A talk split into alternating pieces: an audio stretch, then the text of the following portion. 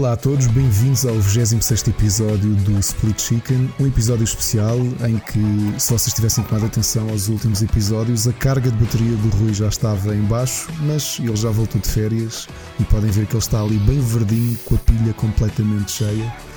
Eu sou o Ricardo Correia e, obviamente, que na, aqui na minha companhia está o carregadíssimo Rui Parreira. Como é que tu estás? Olha, olha, já dizia o outro que as pilas cagadas, lembras-te? Estou sim, senhora. Lembras dessa? Que é exatamente em espanhol as pilhas carregadas. Quem é que disse? Era o, era o, era o treinador do Benfica, o espanhol, como é que ele se chamava? O gordito. Não era o, o Kike? Não era o Kike? Pois não. Não, não era o Kike Flores, era o outro antes. Que veio a segunda vez, uh, menos tempo, foi-se embora e depois voltou. Uh, não sei. Não me lembro. Como é que ele se chama? Pá, não interessa. Mas, Era assim que o gajo dizia lá, os jogadores estavam com as pilas, pilas, pilas, pilas, pilas cagadas. É mesmo assim. Eu sei, rapaz, o que é aquele balneário? Faço ideia. O que é que os ramanos andam lá a fazer, man? Mas pronto, para terem as pilas cagadas. Siga. Mas isto é mesmo verdade. É assim que se diz, não estou a inventar. Uh, olha, está tudo bem. Estou de regresso. Peraí, tu dizes que eu estou de regresso e ainda não estou no ativo. Eu estou tecnicamente de férias. Não, mas já estás 15 todo, dias. Estás aí todo charged, pá. Fô, man, esta semana fui para um. Eu, eu, ainda fiz uma live. Tu não viste? Fiz uma não live vi, uh, lá no Twitter. Viste? Não vi, não vi. Não no... vi. Não viste? Uh, fiz uma livezinha, mas agora vi que ficou uma porcaria que a ligação era uma, uma treta. Mas tive um bocadinho na conversa com a malta na, no Twitter, foi giro, através do, do Periscope. Um, sim, fui para um, para um retiro, não digo espiritual, mas um retiro Covid-free, pelo menos, à partida. Vamos ver. Vamos ver agora nos próximos 15 dias se, se era mesmo seguro ou não. Mas sim, pá, foi muito fixe. Estava a precisar. Uh, ou íamos ou não íamos este ano de férias. Uh, decidimos quase à última, como, tu, como eu tinha dito na, acho que na semana passada ou, ou na outra vez. Uh, para um sítio onde a gente já conhecia muito perto, ali em Pegões, ali na, na banda de lá, ao pé de. Antes de chegar ali ao Alcochete, mais ou menos ali para aqueles lados. Um, e então, era uma quinta de. Uma, é uma quinta, aquilo é de um, uma pessoa. Uh, jovem até tem cavalos, foi campeão qualquer de, de hipismo, mas acho que se lesionou cedo demais. Uh, pronto, não interessa. É o Fábio Uh, ele aluga. Ele aluga, ele aluga. E então, este ano, por causa do Covid, ele só está a alugar a, um, a uma família de cada vez. Claro. Portanto, ele acho que tem três casas, umas ao lado das outras, com acesso à piscina uh, e relevado em frente. Então, ele, como não quer misturas, e até para a segurança dele, porque ele no, no, fim de semana foi para lá com a família também, uh, numa coisa mais à parte, mas com, com acesso quase à piscina, à mesma piscina que nós. Mas ele então este ano, por questão de segurança das pessoas, só aceitou uh, alugueres de, de uma vez de cada, cada vez. um. Então, ok. Yeah. Quando chegámos lá, estava uma família a ir-se embora. Ou tinha sido embora, uh, ainda, ainda estavam a fazer uh, a limpeza. Tivemos até, chegámos lá cedo demais, porque houve ali uma descoordenação com os horários de entrada. Então chegámos lá, ainda estavam a limpar e não nos deixaram entrar antes de três, três tiveram três horas a, a limpar o quarto, o quarto da casa. Sim, é uma sim, casita. Sim. Tem tem uma, um kitchenette, tem um quarto, uma casa de banho, ainda tem uma parte superior com mais um quarto para a miúda. E então meteram tudo na rua desinfetar. A gente na piscina a vê-los a limpar. Eu assim, Jesus, que vai para ali de Covid. Assim, Jesus, se o Ricardo estivesse aqui, de certeza que ele ia se sentir bem descansado a ver isto. Não? Sim, é verdade. E depois, como se não bastasse, como se não bastasse, ainda por cima, sabes que a Mónica também tem as, as, os pancas, como todos temos. Como não bastou-se, a casa a cheirar a, a cheirar a desinfetante, ela ainda vai por cima, quando entrarmos lá, ainda foi limpar à maneira dela as merdas assim mais visíveis, mesas e pouco. Pronto, cenas. perfeitamente. Acabámos de ver a mulher a sair com, com a cena não e chega. entramos lá para uma não coisa chega. que fizemos foi dar o nosso toque. Não chega. Pronto. Olha, é... as aventuras do Ricardo são curtas, vou-te só contar uma, uma curtinha, curtinha, porque não tenho praticamente nada para te dizer, mas encaixa na forma como a tua Val, mulher funciona. Vale a pena meter genérico? Não vale a pena, não, não vale a pena. As aventuras de Ricardo. Eu, eu só ando de carro uma vez por semana e a semana passada eu saí da hora do almoço do escritório para vir para casa e, e pensei, vou tirar a máscara. Porque normalmente é vou, como ponho a máscara, não quero mexer nela. Então Ei, vou de máscara que a conduzir. maluco! Okay? Que maluco! Pensei, vou tirar meu. a máscara. Fizeste isso? Sim. E, col tirou a máscara. Coloquei a máscara no, no, banco do, no banco do lado, não é? Banco do pendura. E estava a ligar, estava, estava a mexer no telemóvel para escolher a música e, ou para ligar à minha mulher, acho que foi uma das duas coisas, ou fazer as duas, e pousei o telefone. Assim, comecei a conduzir, e liguei o carro e pousei o telefone. Quando é por mim, tinha posto o telefone na máscara, ou seja, como eu coloquei a parte exterior Ei, para fora, pus mesmo o telemóvel em cima do. Não, eu passei. Tudo para o saco de descontaminação, Sim, meu. E agora, tudo. meu, eu, eu preciso Ei, chegar a casa, não tenho máscara. O que é que eu me lembrei? Se uma coisa que é altamente desinfetante de vírus é raios UV direto, então o que é que eu fiz? Telefonaste para o teu Não, não, saquei do meu telefone não. e vi tempo mínimo de exposição em hora de almoço de sol direto numa máscara para desinfetar tudo. Eles diziam 8 minutos, é espetacular. Eu demoro 10 a chegar a casa. Estendi a máscara com a parte que eu encosto a cara para fora no tablier. Depois cheguei, fiz ali um compasso de espera de um, dois minutos aqui à porta de casa. Que, olha, isto já deve estar mesmo que estava quentinha a máscara, mas garante, se houvesse ali bicho, aquele bicho estava morto. Vocês estão a ouvir isto, malta? Digam lá se isto não é hilariante. Mesmo, pá, mesmo que Epá, se eu te contasse as coisas uh, ali na primeira linha, frente a frente com o bicho, nestes últimos dias, tu, tu cuidado. Tu sabe o quê? Tu, nunca mais, tu, tu, tu, tu, neste momento, eu estou de quarentena para ti. Nos próximos dois anos não se vai. Porque eu estou tão contaminado Mas porquê? ao, ao nível dessa cena do teu telemóvel com a máscara. Né? Eu, pá, porque, porque fui de férias e saí à rua e fui andar de cavalo e fui para a piscina e fui buscar comida aqui ali e percebes? Também mexi em árvores, hã? Mas tens mexido em árvores? Não. A última vez que mexi em árvores, nos últimos quatro meses, mexi em árvores uma vez. Foi há três semanas. Eu ainda pus por ti, meu. Ai, Ricardo. Agora pensa Pronto, assim: tu é estás a ouvir isto fora. Agora imagina o que é estar na minha cabeça a vida toda. É só isto que eu tenho para te dizer, ok? Oh, meu, eu gosto, eu gosto, eu gosto de ti, assim. Não eu sei que és assim, pronto. É, pá, pá, como uns nascem ficam. é, a minha família também dizia: uns, na, uns nascem assim e outros ficam muito. Exatamente, exatamente. O que eu costumo dizer, é. e podem aproveitar isto para gozar comigo esta frase, é: até, Ai, eu, até eu tenho falhas. ok? Oh my god. Oh my god, eu não sei. então, mas eu pronto, não sei. Olha, eu sou a ti, eu sou a ti, quando fosse fazer xixi, eu cortava os dedos logo, só para não. não estás a ver? Olha, mas pronto, mas vou-te já abrir. Acho que já falámos nisso aqui, ou não sei se falámos ou não. Mas eu já disse. Eu não isto. quero saber. Eu, eu preocupo-me tanto eu, porque eu, eu reconheço. Eu cortava logo os dedos. Eu reconheço a minha própria higiene e sei onde é que ando. Eu lavo sempre as mãos antes. Tu, acho que nunca foste à casa de banho ao mesmo tempo que eu. Eu lavo sempre as mãos antes de. de, de... depois não é preciso, pai não? Não, depois lavo também, mas por uma questão de, de, cortesia para os outros, não é? Uma questão de higiene. Mas de, de higiene para mim mesmo, eu lavo as mãos antes. Uh, malta, quem estiver a rir o meu nesta altura, comente. Epá, parem o podcast, malta, e comentem nas redes sociais. Dizer, man, vocês parvos, man. Está muito Ricardo. Continuem com o programa. não, não, não é parvos que eu queria dizer. Vocês são os grandes malucos. Enfim, só tu. Olha, eu não me apeteci nada a falar sobre Covid hoje e, não falámos, e já me puseste não falámos, a rir. Meu, falámos de já eu, puseste a rir. Falámos de eu parar e, e, ir pesquisar ao Google quanto tempo é que raios solares diretos conseguem matar uma coisa numa, numa superfície de tecido. Mas ouve, isso, isso está no Google porque ninguém tá, se lembra claro disso, sim, meu. Como tu, meu. Claro que sim. Sabe, sabe? Oh my fucking god. Se, se o Google 8 um minutos dia, um ao sol no tabuleiro mata o bicho todo. Se um dia for então posso dizer que eu... o Google decidir publicar as pesquisas que eu faço, a malta pensa, ah, devem ser cenas pornográficas. Não, as minhas cenas pornográficas são perfeitamente banais. Ouve. Agora, Ouve. pesquisas Ouve. que eu fiz no Google, uh, yeah, tipo esta.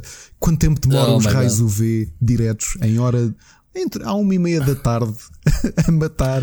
Então posso dizer que no domingo um, tive que sair para ir buscar a comida. No domingo, não, no sábado. Porque foram lá os meus sogros ter, ter connosco. Nesse dia foram lá passar o dia connosco. Com as devidas distâncias. Lá, lá está, estás a ver, eu todo infectado com as, as devidas distâncias. Uh, mas pronto, fui buscar. Sabes quanto é que estava a marcar no, no termómetro do meu carro? Quanto? Eu acho que meti um story qualquer no Facebook. 48 graus, portanto, tudo o que houvesse de infecção dentro do carro, o meu carro era, era, era, não, um, era um, como é que se diz, uma câmara expansora. Mas eu não, eu não quero falar sobre temperatura porque parte de... 48 graus e só consegui tirar a foto. Eu voltei para trás para correr, para ir buscar o telemóvel e quando liguei o carro, o gajo baixou logo para os 46. Não, foi mas a, eu não quero falar sobre isso porque uma coisa que eu tenho pesquisado muito uh, são temas relacionados com o aquecimento global. Tenho andado a ler estudos sobre pluviosidade, em Portugal, evolução nas Uhum. últimas décadas. Uhum. E pronto, é assim. E- é isto que eu. é- E, e é ficaste mais cabeça. culto? Estás, estás bem? Ou- Fiquei mais preocupado e sim mais culto ao mesmo tempo. Uh, o, o mundo não está propriamente a melhorar e isto é um bocado assustador. Ok, mas- mas diz-me, já que andaste a investigar, pelas tuas contas, Sim. Vê lá se me consegues responder esta. Se não conseguires hoje, quando fizeres a tua próxima pesquisa, lembra-te desta questão que eu te vou colocar e respondes-me para o próximo podcast, ok? Que é, pelos teus cálculos, ou pelos cálculos do pessoal da net, onde tu pesquisas, quanto tempo falta mais ou menos para aquela, aquele calhau que cai do céu, eh, tipo, que matou os dinossauros? Quando é que está aí o próximo Ah, esse é pouco provável. Ou, ou, não, mas fica aí anotado, tens que prometer que vais pesquisar. Ou, se não está na hora de um, de um próximo terremoto como o de 1855. 1755. É 1855, não é? 1855. 700. Pronto. 755. 1755. 700, exato. 700, acho que está na, mais ou menos ela por ela nesta altura. Vê lá quando é que é, que assim a gente caga no Covid, que é a preocupação do Covid vai para um segundo ou terceiro plano. Portanto, um meteorito e um terremoto. Ok? Fazes, fazes isso? Trabalho de casa? Pelos cálculos, isto deve haver cálculos cientistas, pá, perante os cálculos, isto é Não, tudo. eu já li sobre isso. O universo anteriormente. vive em eu, eu, loop, posso não é? responder, eu posso responder já, não preciso pesquisar, porque eu, eu li- andei a ler sobre isso há cerca de um ano e meio. Tive um vibe uma altura que estava a ler sobre Ah, e sismografia. então? Pronto, era o tema era outro, o era cálculo, o, cálculo, o cálculo é que os, os sismógrafos, uh, aquilo que. hum, sismógrafo, não, sismógrafo é o aparelho. Sismologista, Uhum. whatever. Uh, aquilo que prevêem é que já está, já está muito perto. Já está a falhar. para- sim, para, para o tempo que tem. Pronto. Pode ser, pode ser que isso seja a cura do Covid. Não, eu tinha andado a ler, foi outra coisa, foi. Mas isso foi há pouco tempo. Quando aqui a meio da pandemia começou a malta a, a- a partilhar imagens de olha lá, agora há uma erupção vulcânica, não sei o quê. Eu, eu pus-me a ler quais é que foram as maiores erupções vulcânicas registradas. E, e pronto, isso estamos mais ou menos próximos de uma, de, de uma que venha aí e rebente com esta porcaria toda. Mas acho Qual que não. é? Não, tens eu, tens, tiveste uma muito forte no, no século passado que No causou, pico, acho. eh, causou aquilo que Não? eles chamam o ano sem verão ou o ano sem inverno. Porque essencialmente foi tanto, tantas cinzas que foram projetadas para o céu que não tiveste uma estação do ano. Ok. Isso foi quando? Foi em E foi 1860, onde? acho eu. Acho que foi Krakatoa. Ok. Ei, the more you know. Sim. Novamente, pessoal, para quem está a ouvir e não me conhece pessoalmente e não me conhece na vida privada, isto é a minha cabeça, ok? Eu leio muito. Não, pensa, não faças as pessoas pensarem nisso, porque depois as pessoas acabam por te conhecer pessoalmente e olham para ti e dizem: Man, este gajo até tem um aspecto normal. Exato, é Agora segredo. não estás com um aspecto normal, agora estás com um aspecto mais de flim. Mas quem, te vê na rua diz: Ei, este gajo é um gajo. Eu pensei que era um gajo assim com os dentinhos à coelha à frente, É, gordinho, de óculos, É, tipo, nhé, nhé, que vive lá naquele sótão, Não. nem sequer tem namorada, cheio de barbulhas na testa. Não, Pronto. Não, mas É- pá, sempre é tive assim. preocupações desde miúdo, sempre li sobre muito. Sempre li Ainda sobre bem. muita coisa. E pronto, a internet tem disto e tens. E é, um, e é um poço sem fundo, não é? Tu vais pesquisar um tema e se quiseres ficas ali a noite toda a sobre Sim. aquilo. Eu, eu acho que se dá-me para pesquisar sobre temas que, que, que não lembro ao diabo. Não te vou dizer porque não me lembro de nenhum agora, mas de vez em quando Exato, também não vou lembro ao buscar- diabo. Quer dizer que tu és Não. o diabo. Não, mas não, não, não, me- não me recordo agora de nenhum em particular, mas dou por mim. Às vezes até coisas práticas, mas não. Pá, como eu disse na semana passada ou há 15 dias que eram duas e tal, eram horas de ir dormir e pus-me a pesquisar como é que se fazia sushi. Eu disse. Ok.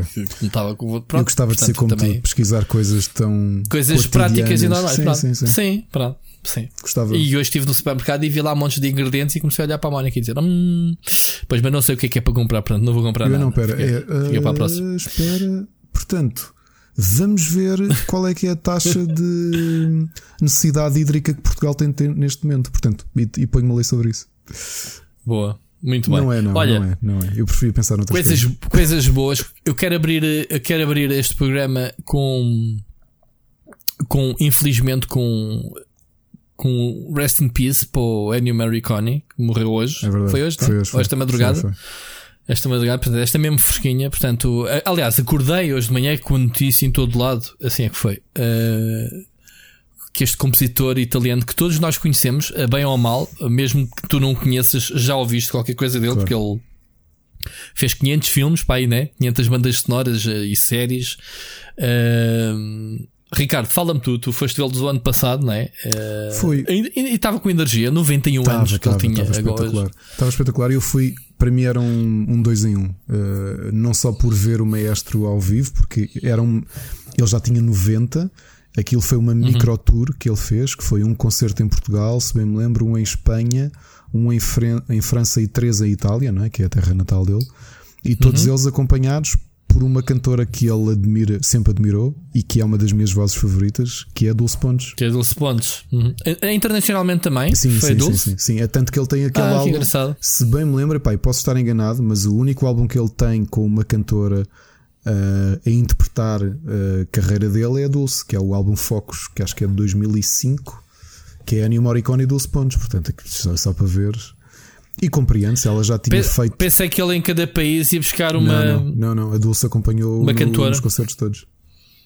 Porque boa, era a boa, cantora que ele mais admirava.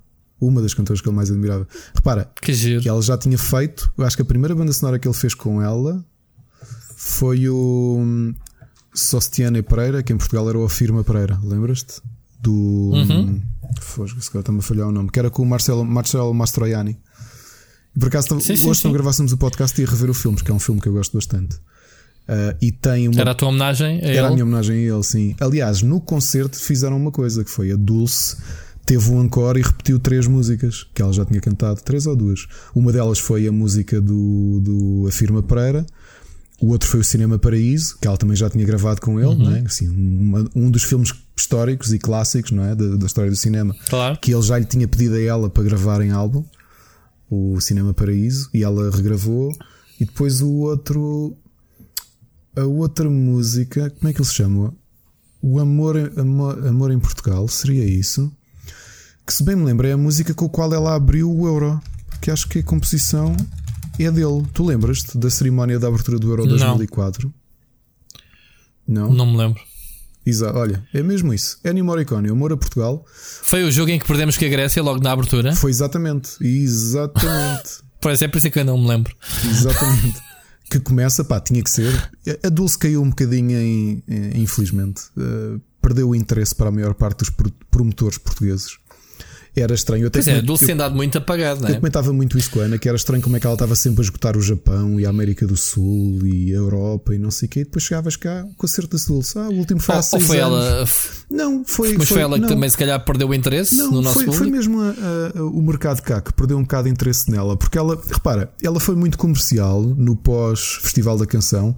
Uhum. Spoiler alert, é a primeira das duas vezes que vamos falar de Festival da Canção neste podcast. Uh, quando, quando, ela ganhou o Festival da Canção com o, com a Lusitana Paixão, ela teve algum mediatismo, depois fez dois álbuns que eu adoro e, e, e, e definiram um bocadinho a, a linha dela.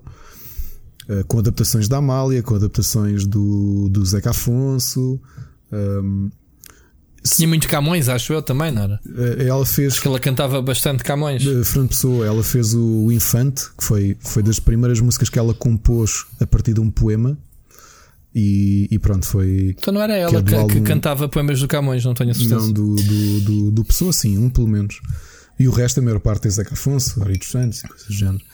Um, uhum. No terceiro álbum, o, o, quarto álbum de originais dela, o primeiro canto, ela vai para aquilo que acabaria por ser a linha dela, que é mais experimental, world music, um, implementar sons, por exemplo, galaico-portugueses, que é uma coisa que não vende, não é tão comercial como uma Lusita na Paixão, ela, não é?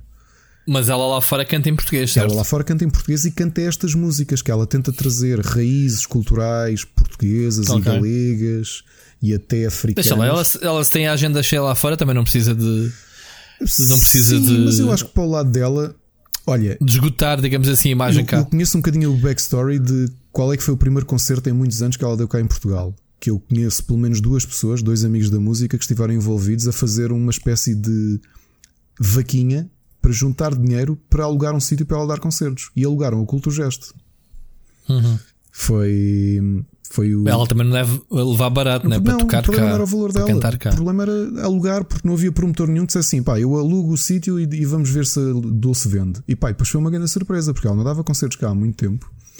Alugaram a hum. Culture Gest e aquilo esgotou tão rapidamente que eles decidiram mudar o concerto para o CCB. Epá, E eu fui a esse concerto com a Ana, mais o meu guitarrista e a mulher. Epá, e foi brilhante o concerto, porque a Dulce, a Dulce para mim é a melhor artista portuguesa. Eu sei que não é. Para a maior parte das pessoas passa completamente ao lado, porque não passa na rádio, não faz músicas para a rádio, nada disso, mas como artista. Pá, o exemplo que eu dou é: ela tem uma música do quinto álbum chamada Ondeia, que é simplesmente ela ao piano a cantar sons. Portanto, ela não está a dizer nenhuma palavra, está a dizer interjeições. Uhum. Ela cantou aquilo ao vivo, ela sentada ao piano às escuras, só com uma luz boeda fraquinha em cima dela, azul. Só ela e o piano, e ela a fazer, a cantar, a voz dela, eu chorei. E ela não dava a dizer palavra nenhuma, era só a voz dela. Era tão forte, meu, tão sentido, que ela tem isso, ela sente mesmo. Para já ela tecnicamente é brilhante. É, é uma anormalidade o controle que ela tem da voz. Um, pá, se ela fosse americana ou qualquer coisa, acredito que, que, que seria uma diva reconhecida se calhar no espectro De- maior. Então deixa-me deixa aqui fazer uma pergunta que é o que, que as pessoas que nos estão a ouvir neste momento também se devem estar a fazer. Eu, eu captei isso. Dulce Pontes ou Celine Dion? Ui, já me fizeram essa pergunta antes, meu, e estás-me a meter aqui no imbróglio. Um, eu, Ah, não sei. Eu li, eu simplesmente eh, fiz um, um regresso ao futuro. Epá, ok? E, e, absorvi essas perguntas que as pessoas estão a Olha, ouvir-nos agora. olha, eh, É malta, não me esquece. Uma. A Celine Dion sempre foi a minha voz referência. Acho que ela é tecnicamente espantosa e única. Um, pá, não sei, talvez entre as duas, porque também já ouvi ao vivo e, e aquilo é arrepiante. Uh, se calhar tenho que dizer 12 pontos. É, é pá, a sério? Oh my god, eu não acredito. A sério? Não acredito. Malta, esqueça lá Celine Dion. Não, não, não, 12 não, não é isso, é que a 12 pontos é, é, é o que eu digo. Uh, Destornou. Tu- tu como- tu Já disseste. Tu não vale a pena tu explicar. sentes isso. Eu acho que epá, eu não sou nenhum expert da voz, não sou nenhum expert da voz, nem nada que se pareça, nem me quero fazer aqui passar por alguém que estudou voz a fundo como outras pessoas, não é? Mas acho que conheço alguma coisa. Mas alguém que, Hum. alguém que, que percebe o mínimo de, de- de técnica focal, a Dulce é, é, impressionante, meu. É mesmo, mesmo impressionante. E no Altice Arena, o ano passado, com o Ennio Morricone, tu sentias isso, aquilo era. Epá, quando ela Era- vinha era isso, cantar, íamos voltar ao- é, ao- eu viste, eu yeah. vi. Epá, é que e notava-se o carinho que ela tinha por ele. Ela tem tinha um carinho brutal por ele e vice-versa, estás a perceber? Porque Uhum. pá, é o Ennio Morricone, reparem, para ele de repente pegar numa cantora portuguesa, amiga, pá, vamos fazer um álbum os dois e tu vais regravar os meus maiores êxitos. É do caneco, meu. Olha, a minha turnê Pá, olha, final aos eu- eu- 90 anos eu- é contigo. Ah. Eu, eu continuo a. Pá, se me fosse aqui falar dos filmes todos que ele participou, a gente se calhar agora de cabeça não sabe, mas obviamente que o Ecstasy of Gold, Sim, claro. é assim. eh, toda a banda sonora do, da trilogia do, dos filmes do Clint Eastwood, o, o Bom, Mau e Vilão, e esse. Sim, ele está muito conectado outros com filmes que eu não me lembro. Está muito conectado com Está o muito Sérgio conectado ao, Leone. ao- Sérgio Leone. com o Sérgio Leone. Sim, sim. Yeah. E, e pá, não é por mais que os Metallica abrem sempre todos os concertos com, com esta música. Exato. É verdade. Epá, com uma versão deles, ainda hoje foi a primeira coisa que eu, pá, que eu cliquei foi mesmo. É, é- é arrepiante Olha, Rui, a- eh, ouvires É, isto, tô- isto. Não é a versão dos Metallica Sim, do Ecstasy of ouve. Gold. É qualquer coisa de brilhante, não Rui, eu é? estou-me a arrepiar, tu estás a falar disto e digo-te lá, Yeah. ao ouvires a orquestra a tocar isto com ele a, com Sim. ele a, a- a comandar. E pá, Sim. ele tocou esta música obviamente duas ou brutal. três vezes. Certo. Era assustador. Claro. Estou-me a arrepiar só de me lembrar, porque É, é. Ouve, É- ele tem é coisas um que a malta nem imagina, por exemplo. Hoje é que descobri, porque um, um conhecido meu no Facebook postou isto. Tinha passado ao lado, lá está como tu dizes, ele fez 500 bandas sonoras. Ele fez algumas músicas de jazz para a versão italiana do Espaço 1999. Para a dobragem do Espaço 1999, ele compôs músicas novas em jazz. Como é que é possível? Oh. Pá, o Ennio Morricone era o Ennio Morricone. Todos nós falamos do. do, do ai pá. Agora está-me a falhar o Williams, como é que ele se chama? Está aqui o, Quem, quem? o Sírio agora a arrepiar-se todo a não me lembrar do nome do. Williams, Não sei o que é que estás a falar. o, o compositor. O Ah, John Williams. O John Williams. Foi Pensar no John Do Star Williams, Wars, Pensar. ah, epá, até no Ele também fez algumas bandas sonoras, não fez? Fez. Meia dúzia delas. Exato, exato. Já agora só uma nota: um grande compositor de bandas sonoras que a maior parte da malta se esquece, porque ele também é um grande realizador. Sabes quem é? Hum. E, e que fez músicas que todos nós conhecemos. e que passa ao lado. Muita gente esquece que ele é um, um brilhante compositor, o John Carpenter. Quem? O John Carpenter é um brilhante compositor, para além de ser um brilhante. O John Carpenter fez a banda sonora do The Thing e dos filmes dele. Exato. Ele não tinha budget, teve que aprender a. Então, e não são excelentes as bandas sonoras? Tu ouves a do Sexta-feira Ah, 13, fogo. bolas. Claro, claro, mas, mas, isso, mas isso é sabido, ninguém sabe. Eu sabia, sempre soube que ele, que ele era o compositor. Olha, mas é o que estávamos a dizer aqui. Pá, as cenas dele, mas o gajo era tão, tão indie na altura, Exato, não era? exato, nessa, exato. nessa altura, que remédio tinha o gajo, não fazia também a Epá, música. o John Williams é o John Williams, mas eu acho que o pai dos mestres de composição de bandas sonoras. Tens vários desta geração, o Hans Zimmer, o eh, Hans por Zimmer exemplo, também. O Ennio Morricone é um bocadinho mais velho do que eles, não é? Sim, este é, o- Acho é eu, o- se é calhar o não pai, é. né? digamos assim. Ahm, mas Olha, tens, acaso tens é. um, Olha, uns John Williams tem praticamente conhece. a idade do, do Ennio Morricone. Eu nem sabia. É, já sempre, pá, pois. O Star Wars já tem aqui 50 anos, não é? Os filmes, portanto, o homem não deve ser, eh, não deve ser propriamente novo, certo? 78 Tem 88. é.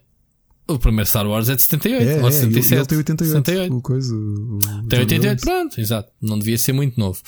Ah, mas tens, tens vários, aqueles compositores que a gente identifica-os nos jogos, pronto, que, um compositor completo agora trabalha em videojogos, não é? Sim, tens a Há Santa Lala, que eu outro dia que me lembrei, estava a ver o Narcos México Sim. e ele é o compositor. Sim, é pá, yeah, faz sentido. faz sentido. Mas, mas pronto, fica aqui a homenagem. E hoje, hoje vamos avançar porque hoje temos tantos assuntos, Ricardo. Ainda estamos a falar nas notas soltas. Eu já viste a quantidade de coisas nas notas Já vi, soltas? já. Vamos só falar muito brevemente vi. e saltar para o que interessa. Lembras da semana passada falámos do mixer do, Do Dr. desculpa, do. Dr. Disrespect ser banido? Não se sabe ainda nada, portanto, passou-se uma semana, nada se sabe, mas há uma teoria que anda na internet ah, e que faz todo o sen- o sentido que é o, o, o Dr. Disrespect fez um bluff na altura, na onda em que o Ninja, não sei quem foi tudo para o Mixer. Ele fez um bluff a dizer que tinha recebido uma proposta no Mixer, fez com que o Twitch chegasse à frente e lhe oferecesse, obviamente, uma proposta para o segurar. Ele que é um dos maiores eh, nomes da, da Twitch. O que se passa foi que, que o Mixer fechou. E o Twitch não quer pagar os milhões, obviamente. eh, começou a dizer: pá, agora não vais para lado nenhum e Aguenta-te. vais a um ban. Porque sim, ninguém consegue eh, perceber a razão. Esta é uma teoria apenas. Estou curioso para seguirmos aqui este, As novela, este caso. É uma novela porque é, é, é, há muita gente que está a ser banida em Portugal. Tu viste que falámos aqui na semana passada também do, Do impacto. Do Impact, mas houve mais. O, o J10 Oliveira, man, que é um dos maiores eh, jogadores de FIFA, foi banido também não sei quantos dias. E ele diz: Pai, não sei o que é que se passa. Pronto, fui banido porque sim. Pá, percebes? Eu não sei o que é que está a passar no Twitch. Eles andam a, a caçar as bruxas eh, só porque sim. Eh, Isto faz com que, obviamente, a gente olhe para a plataforma e pá, espera aí, né? Se a gente vai investir, eu que já lá tive ainda por cima, eh, mesmo que não tenha plan- planos para regressar à Twitch, Que o pessoal está sempre à espera que eu faça lives, mas é bem estranho. O que é que está a passar com o Twitch, ok?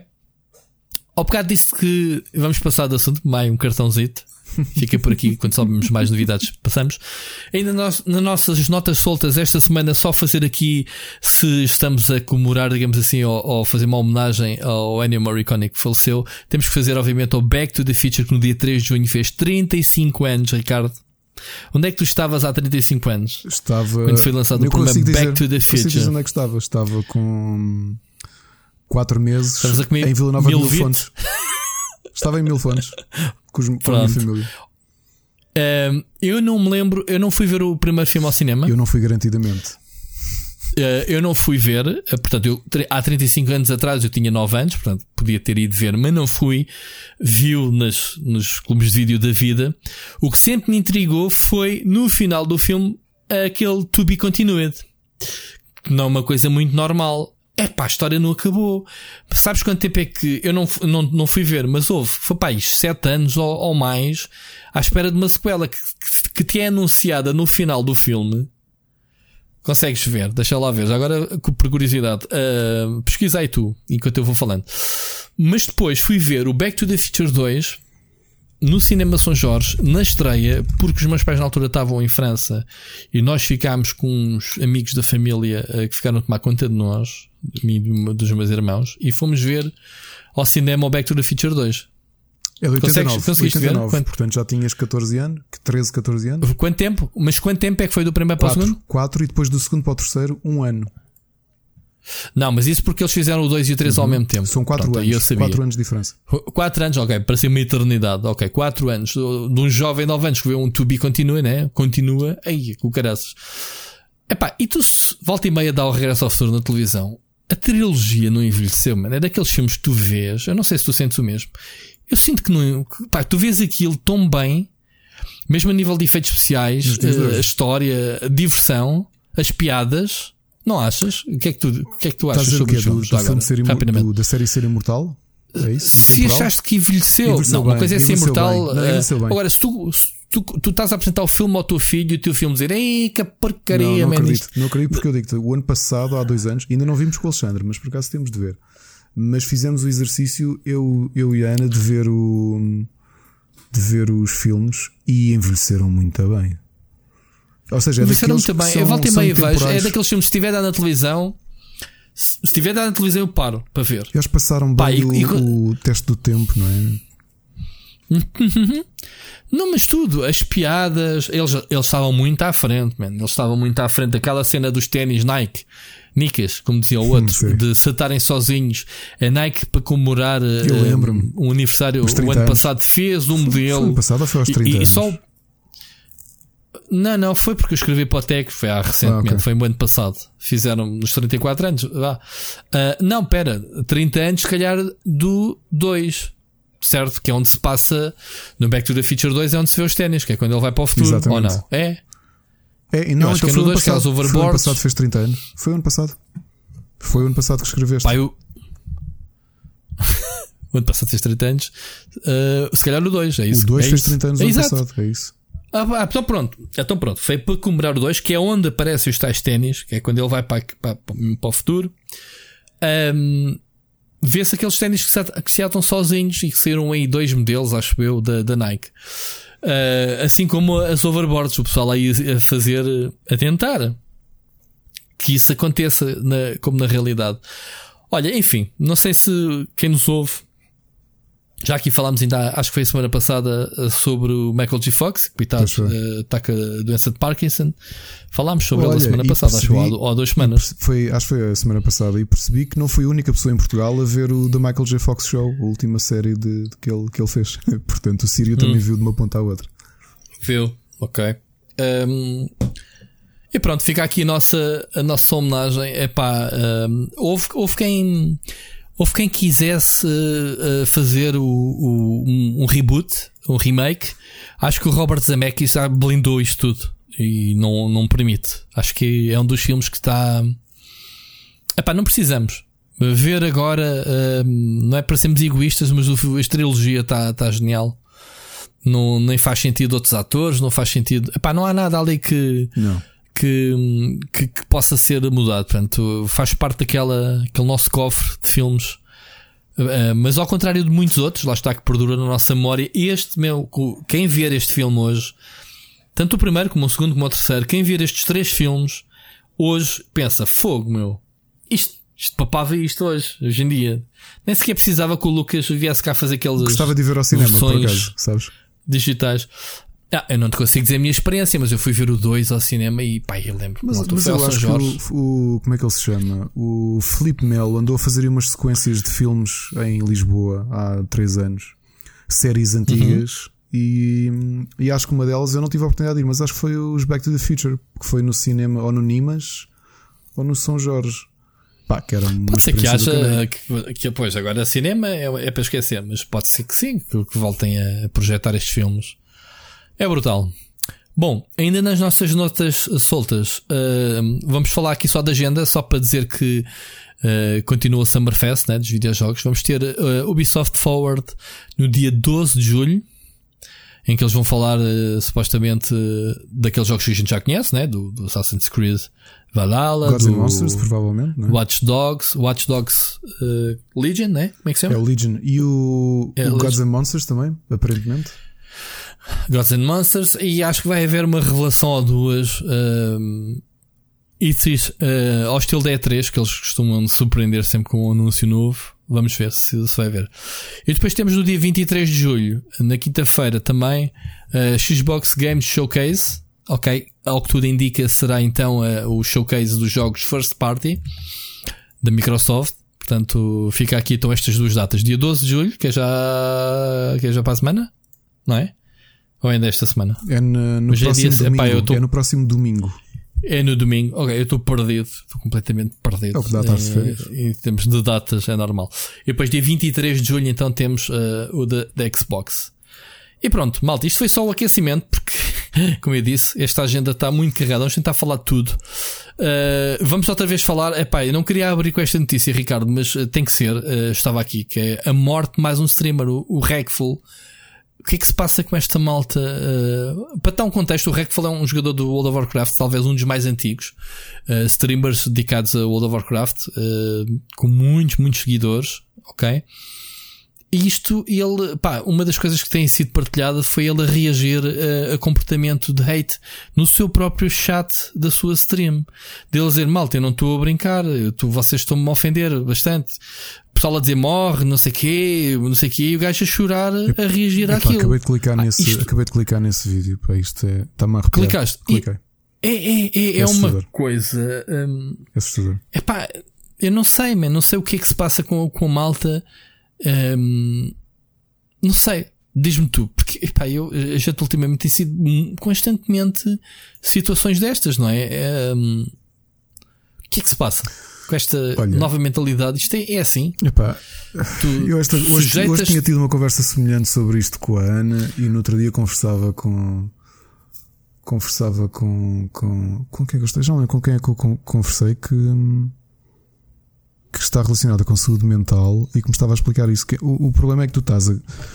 A, a internet e as redes sociais têm coisas interessantes, ah, mas a realidade é que estás a criar, um, e tu se calhar vês isso com a tua filha, tu próprio já me disseste, tu próprio já me disseste que ela gosta de se relacionar com os colegas, de ver filmes, ah, cada um no seu, no seu telemóvel, de ver filme, de ver eh, clipes de YouTube. Uhum. Tu estás a perder uma coisa que nós eh, tivemos, porque a tecnologia também não permitiu outra coisa, que é a empatia de, de- e, o- e a humanidade de reconheceres a pessoa, reconheceres o outro, reconheceres o humano que está do outro lado. E isto, a semana, sei que a semana passada falámos do, do, do bullying, do Mirk e coisas do género. Só que aqui se lhe está o outro lado, que são. Já agora, o Círio fez uma leitura de- da minha Eu vi, eu vi. postura que não, que não é a mais correta, mas pronto. Eu não andei a chamar nomes a mãe de ninguém, estou a dizer que foi o meu primeiro contacto com a internet, na casa de um primo. Se calhar expliquei-me mal, já nem me lembro o que, é que- que é que eu disse, mas fum, siga. Uh, só que aquilo que tu vês é este: o, o ecrã desumaniza muito, não é? Porque tu assumes, yeah, tu, tu, tu cresceste em que todas as relações que tu tens são todas através do ecrã. Tens inclusivamente uma coisa, há, há artigos muito bons de pedopsiquiatras a falarem sobre isso, que é, por exemplo, um, e aliás, há uma série que, que eu cheguei a falar aqui, que já não lembro o nome dela, acho que ainda foi na Season 1, que abordava isso mesmo, que é o fato dos adolescentes uh, estão a crescer com um contacto. uh, o contacto sexual que têm é muito a partir da pornografia, então uh, imaginam que as relações sexuais têm que ser daquela forma. Ou seja, aquilo que tu vês na net já não é o humanismo, não é a descoberta que tu tens em relação às pessoas, é a empatia que tens em relação a- a- aos que te circundam. É o ecrã que é. e o teu Mas anonimato. espera lá, mas espera lá, qual é a diferença entre a pornografia atual e aquela que a gente consumíamos A diferença é que nas tu. revistas Ginas e nos VHS? Pronto, a, a diferença não é simples. diferença. A diferença é simples. É que tu, se calhar, tinhas acesso a um ou dois filmes porno e vias aquilo, rias-te e não sei quê, aquilo não consumia o teu espaço privado de descoberta sexual, não é? Tu agora tens Certo. um acesso ilimitado a tudo o que existe de pornografia. Tu abres um browser e tens tantos, tantos sites de pornografia gratuita que tu Uhum. o que estás a criar é uma imagem para os mais jovens do que é que é a sexualidade. Epá, e nós, com o nosso contacto com a pornografia, e relembrar que a pornografia que nós contactámos não é a indústria que existe nos dias de hoje. Era tudo muito mais rudimentar, não é? Tinhas ainda aqueles saxofonezinhos do, do. Estás a ver? Agora não, tudo isto já está. É verdade, tu agora tens isto tudo muito. Se a gente perguntar à malta eh, se conhece o John Holmes, provavelmente ninguém conhece, não é? Exato. Move on.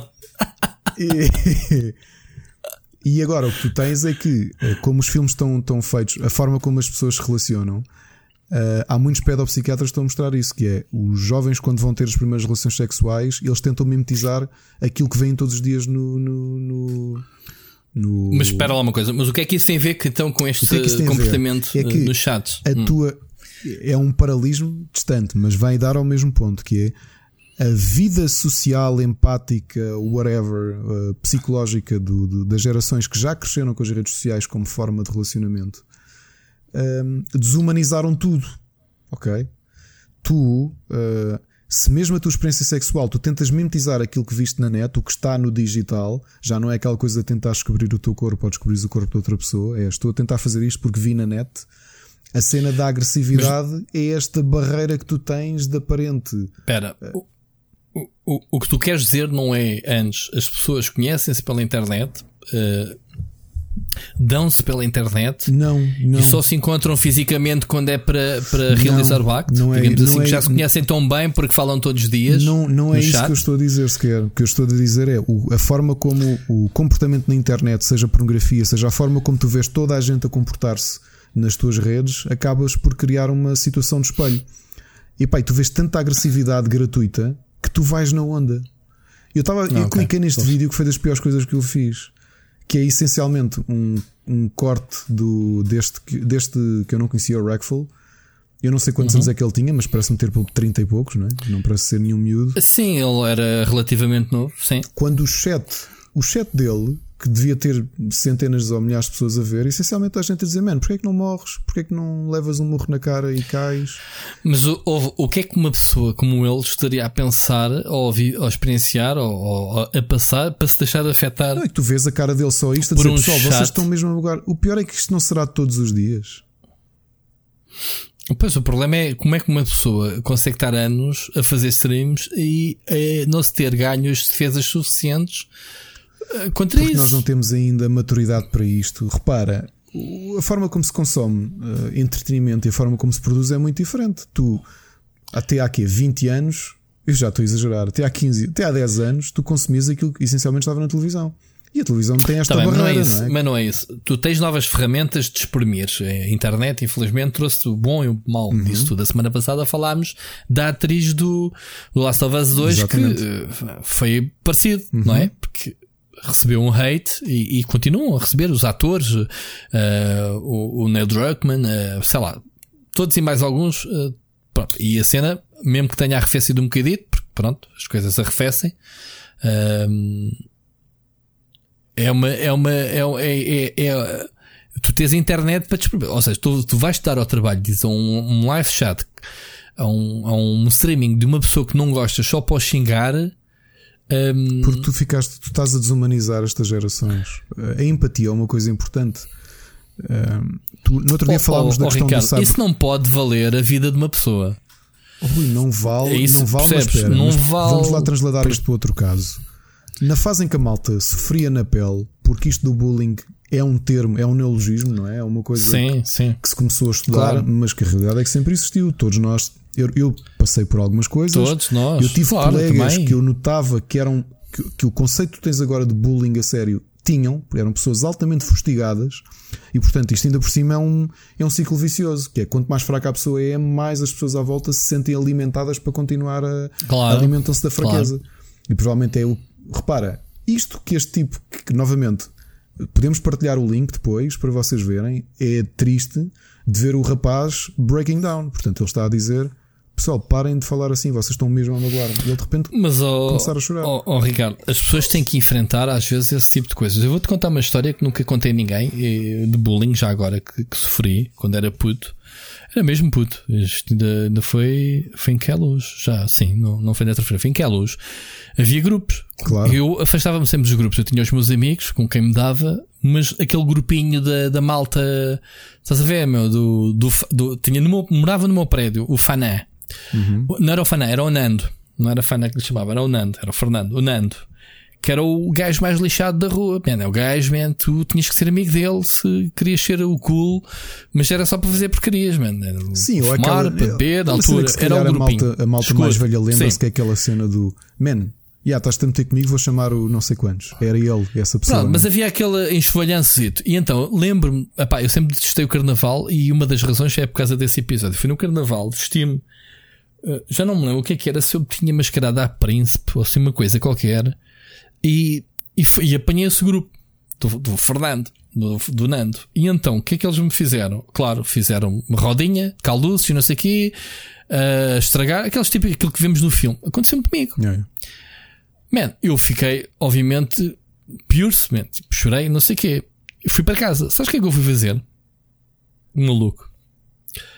Disse assim: Não te vais ficar a rir, meu cabrão. Não te vais ficar a rir. Fui à, à geladeira, tirei um ovo, voltei para a rua, peguei no ovo, ainda estavam lá eles e fui para o dele, claro. Quando eu me aproximei, eles começaram: Olha, aí vem ele outra vez, sei o quê. Bem, eu espatei-lhe com o ovo na cabeça. O que é que aconteceu? Levei no focinho, logo de seguida. Pronto, o gajo eu, eu, eu disse podes bater, man, mas eu, o, o pessoal está todo a rir, man, tu estás cheio de ovo na cabeça, man, tu estás todo cagado, meu. E eu ri-me, e o gajo a bater-me. E os outros achas que fizeram alguma coisa? Riram-se do palhaço. Eu fui, fui para casa, claro, todo, todo lixado, mas ele não se ficou a rir. Os outros riram-se, claro, viram aquele espetáculo. Estás a perceber? Eu, eu, houve ali algo em mim que fez com que eu repostasse de alguma forma, uh, se- epá, não imaginando as consequências que viria a ter ou poderia vir a ter. Claro, o gajo era mais forte que eu, o gajo era, era o, o líder, não era? Bateu-me, mas eu mesmo assim tive que dizer, man. E a partir daí, sabes que nunca mais ninguém me disse nada, fez nada e toda a gente me começou a cumprimentar. Isto parece clichê de um filme, mas isto aconteceu-me, meu. Agora, isto, isto para dizer que eu defendo, e a partir daí eu sempre tive uma cena de não entrar em cenas de bullying. Pá, eu sempre detestei bullying. Pá, houve uma vez um gajo que, que, que meteu-se com o meu irmão na escola, e o meu irmão ainda hoje conta esse episódio que eu até já me tinha esquecido, que era um gajo que era o cowboy, a alcunha dele, apanhei eu batendo o meu irmão na casa de banho. Pá, eu fui meio de uma violência com o gajo. Ah, pá, nunca mais se aproximou do meu irmão. Ahm, o gajo era da minha idade, o meu irmão também era mais novo do que eu, dois anos, não, não era muita a diferença. Pá, mas eu não suportava e sempre que via bullying hum, eu sentia, sentia um bocado, uh, absorvia e tentava, se pudesse, apaziguar, obviamente. O que eu quero dizer com isto que é, eh, e da semana passada tropecei num comentário, não vou dizer marcas, que é para não estar, de uma marca, de alguém que fez uma, uma stream por uma marca muito conhecida em Portugal, que está a apostar nos streamings, e que a pessoa em questão foi para o Twitter dizer: Ah, cenas, cenas de ontem da stream. Tive que banir uma pessoa porque chegou lá armado em campeão a, a dizer que a, a, a live tinha poucos views. Tinha poucos viewers. O gajo baniu por causa disso. E pá, eu li aquilo, o pessoal todo, ah, fizeste bem, não queremos cá. Eu sei, fizeste bem de uma pessoa, só por causa disso baniste. Estás a ver? Gostou-me um bocado, porque é assim, é a cena do tenho o poder, man, disseste uma coisa contra e vais-te embora. Percebes, Ricardo, o que eu quero dizer? Sim. E eu, e, e eu contrapus, pá, desculpa lá, mas o, tu fizeste tudo, não fizeste nada, nada bem, porque eu acho que só banes a pessoa quando não tiveres mais nada. Isso é uma pessoa, para já, um motivo um bocado ridículo. Mas a questão é que tu deves educar as pessoas, tu deves tentar recuperar as pessoas. Aí é que dá o desafio. Pá, porque a arma do banir é, é o mais fácil. É o não estás para te chatear pumba, com este gajo e, e perde-o. Isso pode ter outras repercussões. Pode estar ali a transformar um gajo que é, pá, agora para a próxima live vou levar 10 amigos e a gente vai ter aqui xingar. Estás a ver? Essa bola de neve do que poderá ter acontecido com o Rackful, não sei se foi. Estás a ver? A cena do criares ódio é, é por questões às vezes que podes evitar. É, é, O pior ainda é. é muito mais. é oh, Rui, e Percebes? Tentar recuperar as pessoas. O pior não é a desumanização que eu te falava, é, é também tu te sentires prazer em. Porque, primeiro, não vês consequências. hum, vamos ser sinceros, tu, tu, quando eras adolescente, se tu quisesses fazer isto na escola, era provável, se calhar, a pessoa que estavas a gozar até podia nem, nem te dar uma chapada, mas se calhar ia ter alguém que se ia virar a ti a dar-te uma chapada. Portanto, Com certeza. a, a noção de consequências das coisas eram muito mais diretas, não é? E eu admito, eu, eu entre o quinto e o sexto eh, tive uma Mas fase eu- muito lá, isto estúpida. não pode acontecer. Eu tive uma fase muito estúpida em que, epá, o meu, eu, eu sempre tive um grupo, os meus grupos eram de raparigas e tínhamos alguma coisa para, às vezes punhamos a, ah, olha, aquela cena completamente estúpida, ok? Olha, gozar com não sei quem. Epá, e um dia correu mal. E digo-te uma coisa, foi um, foi um momento de evolução.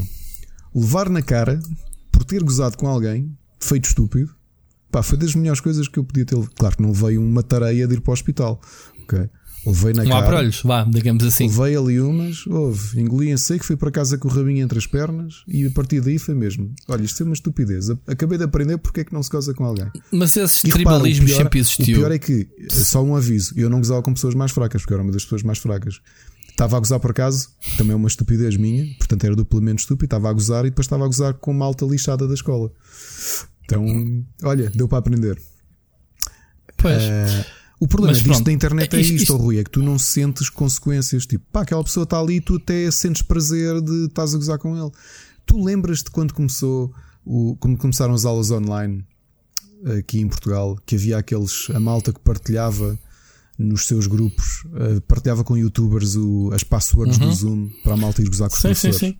Sim, sim, sim. Eu, eu participei à PJ, uma situação dessas. Tipo, tu olhas para aquilo. Que por acaso foi o gajo, foi o único gajo que apareceu eh, nas notícias que foi apanhado. Epá, porquê o quê? Porque é que eu Não, participei? não, não, não é isso. Tu, tu pensas esse, esse tipo de crueldade só pela fama e depois é- Não, eu apanhei uma live dele em direto e ele dizia que não estava a fazer nada de mal, que simplesmente foi lá só porque sim, que não gozou com ninguém. Man, o facto de aparecer lá já por si é mau. É é a mesma coisa que um matelão entrar pela sala adentro, não faz nada, mas interrompe a aula e está ali, especado, não está a fazer nada. É normal que isso aconteça numa sala de aulas normal, a sério. Claro. Quem é que vai entrar pela sala de aula lá dentro, né? Pronto. Mas o gajo tinha a razão dele, achava-se com razão, pronto. Depois a PJ lá lhe, lá lhe pregou um cagacito. Que ele pediu desculpa e não sei o quê. Enfim. É o tal. O pessoal pensa que está atrás das teclas que está imune, né?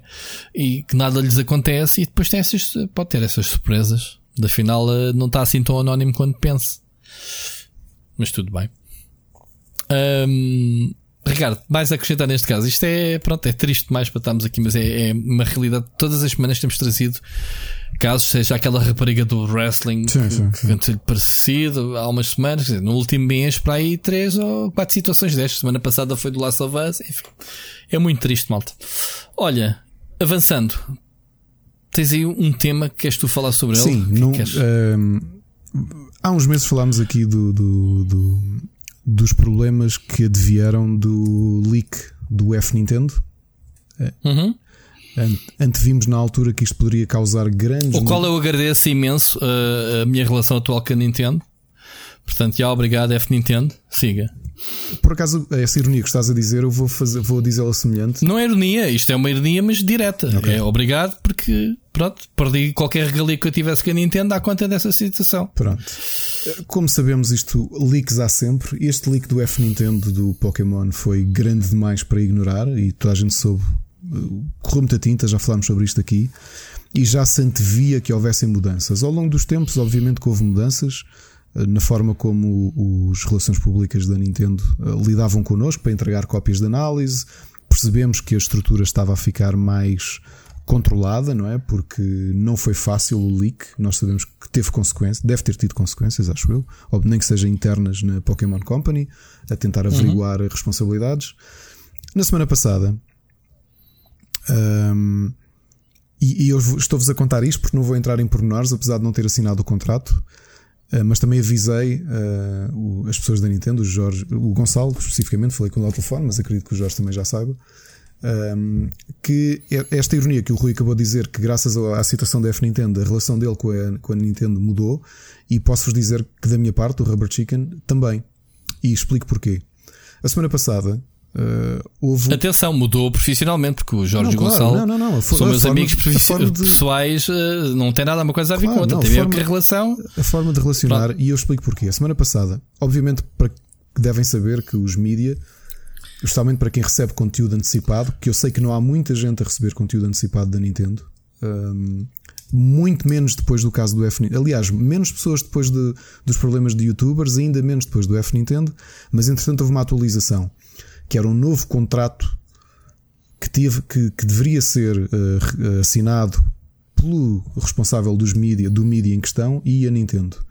O contrato, obviamente, que sabemos e falava da questão do leak que houve da F Nintendo. E o que é que aqui se coloca?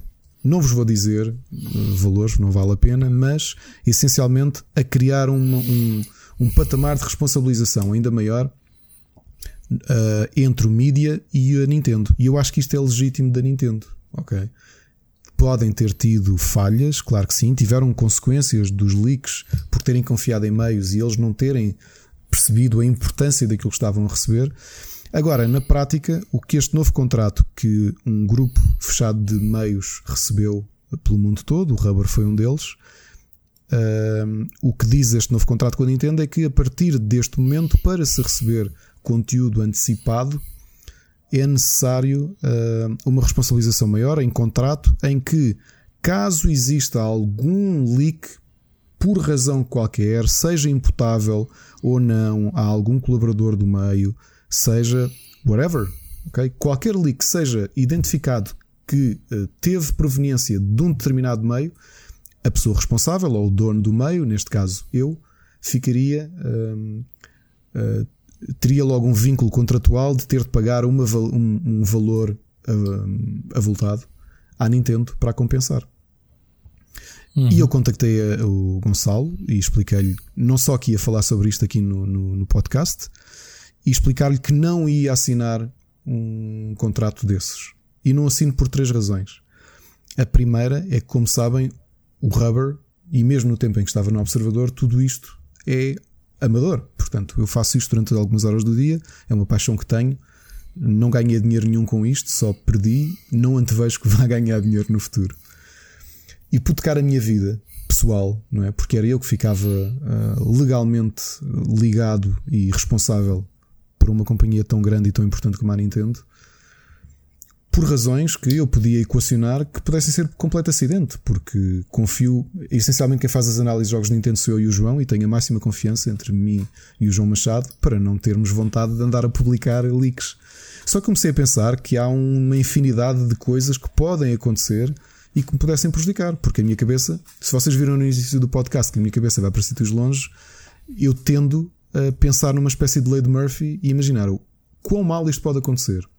E lembrei-me, por exemplo, um, eu tenho a minha, a minha, a minha conta de Facebook ligada ao, ao, à consola, tenho filhos em casa, um mais velho que por acaso mexe nas consolas, mas não domina inglês, podia publicar alguma coisa sem querer. Não que dê para publicar no Facebook ainda, não é? mas, mas pronto.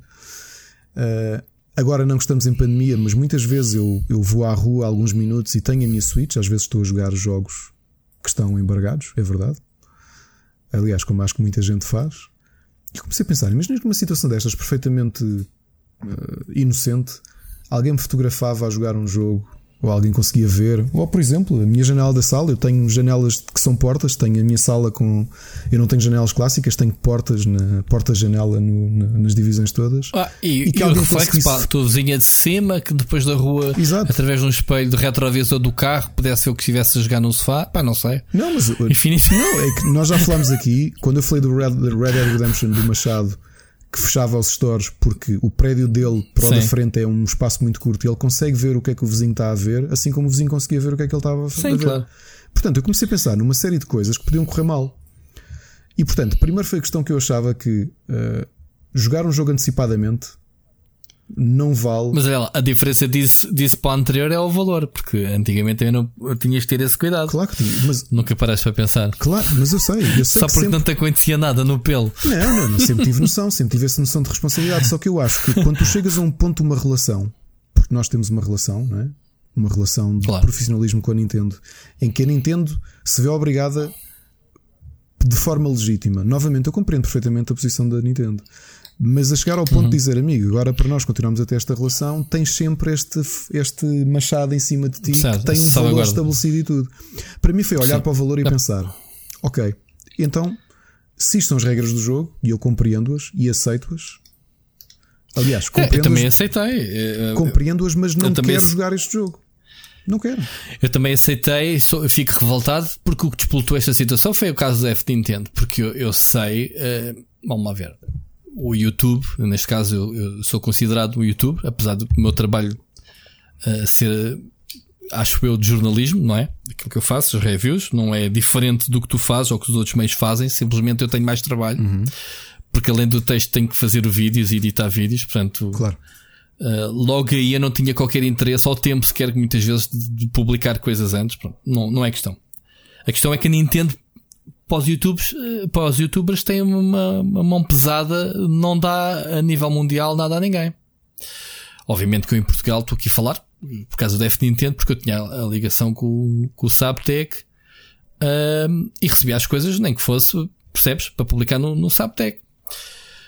Foi-me proposto na altura uh, que o Subtech assinasse o tal contrato, não este, o anterior, uhum, os anteriores sim, sim. que surgiram depois do caso F Nintendo.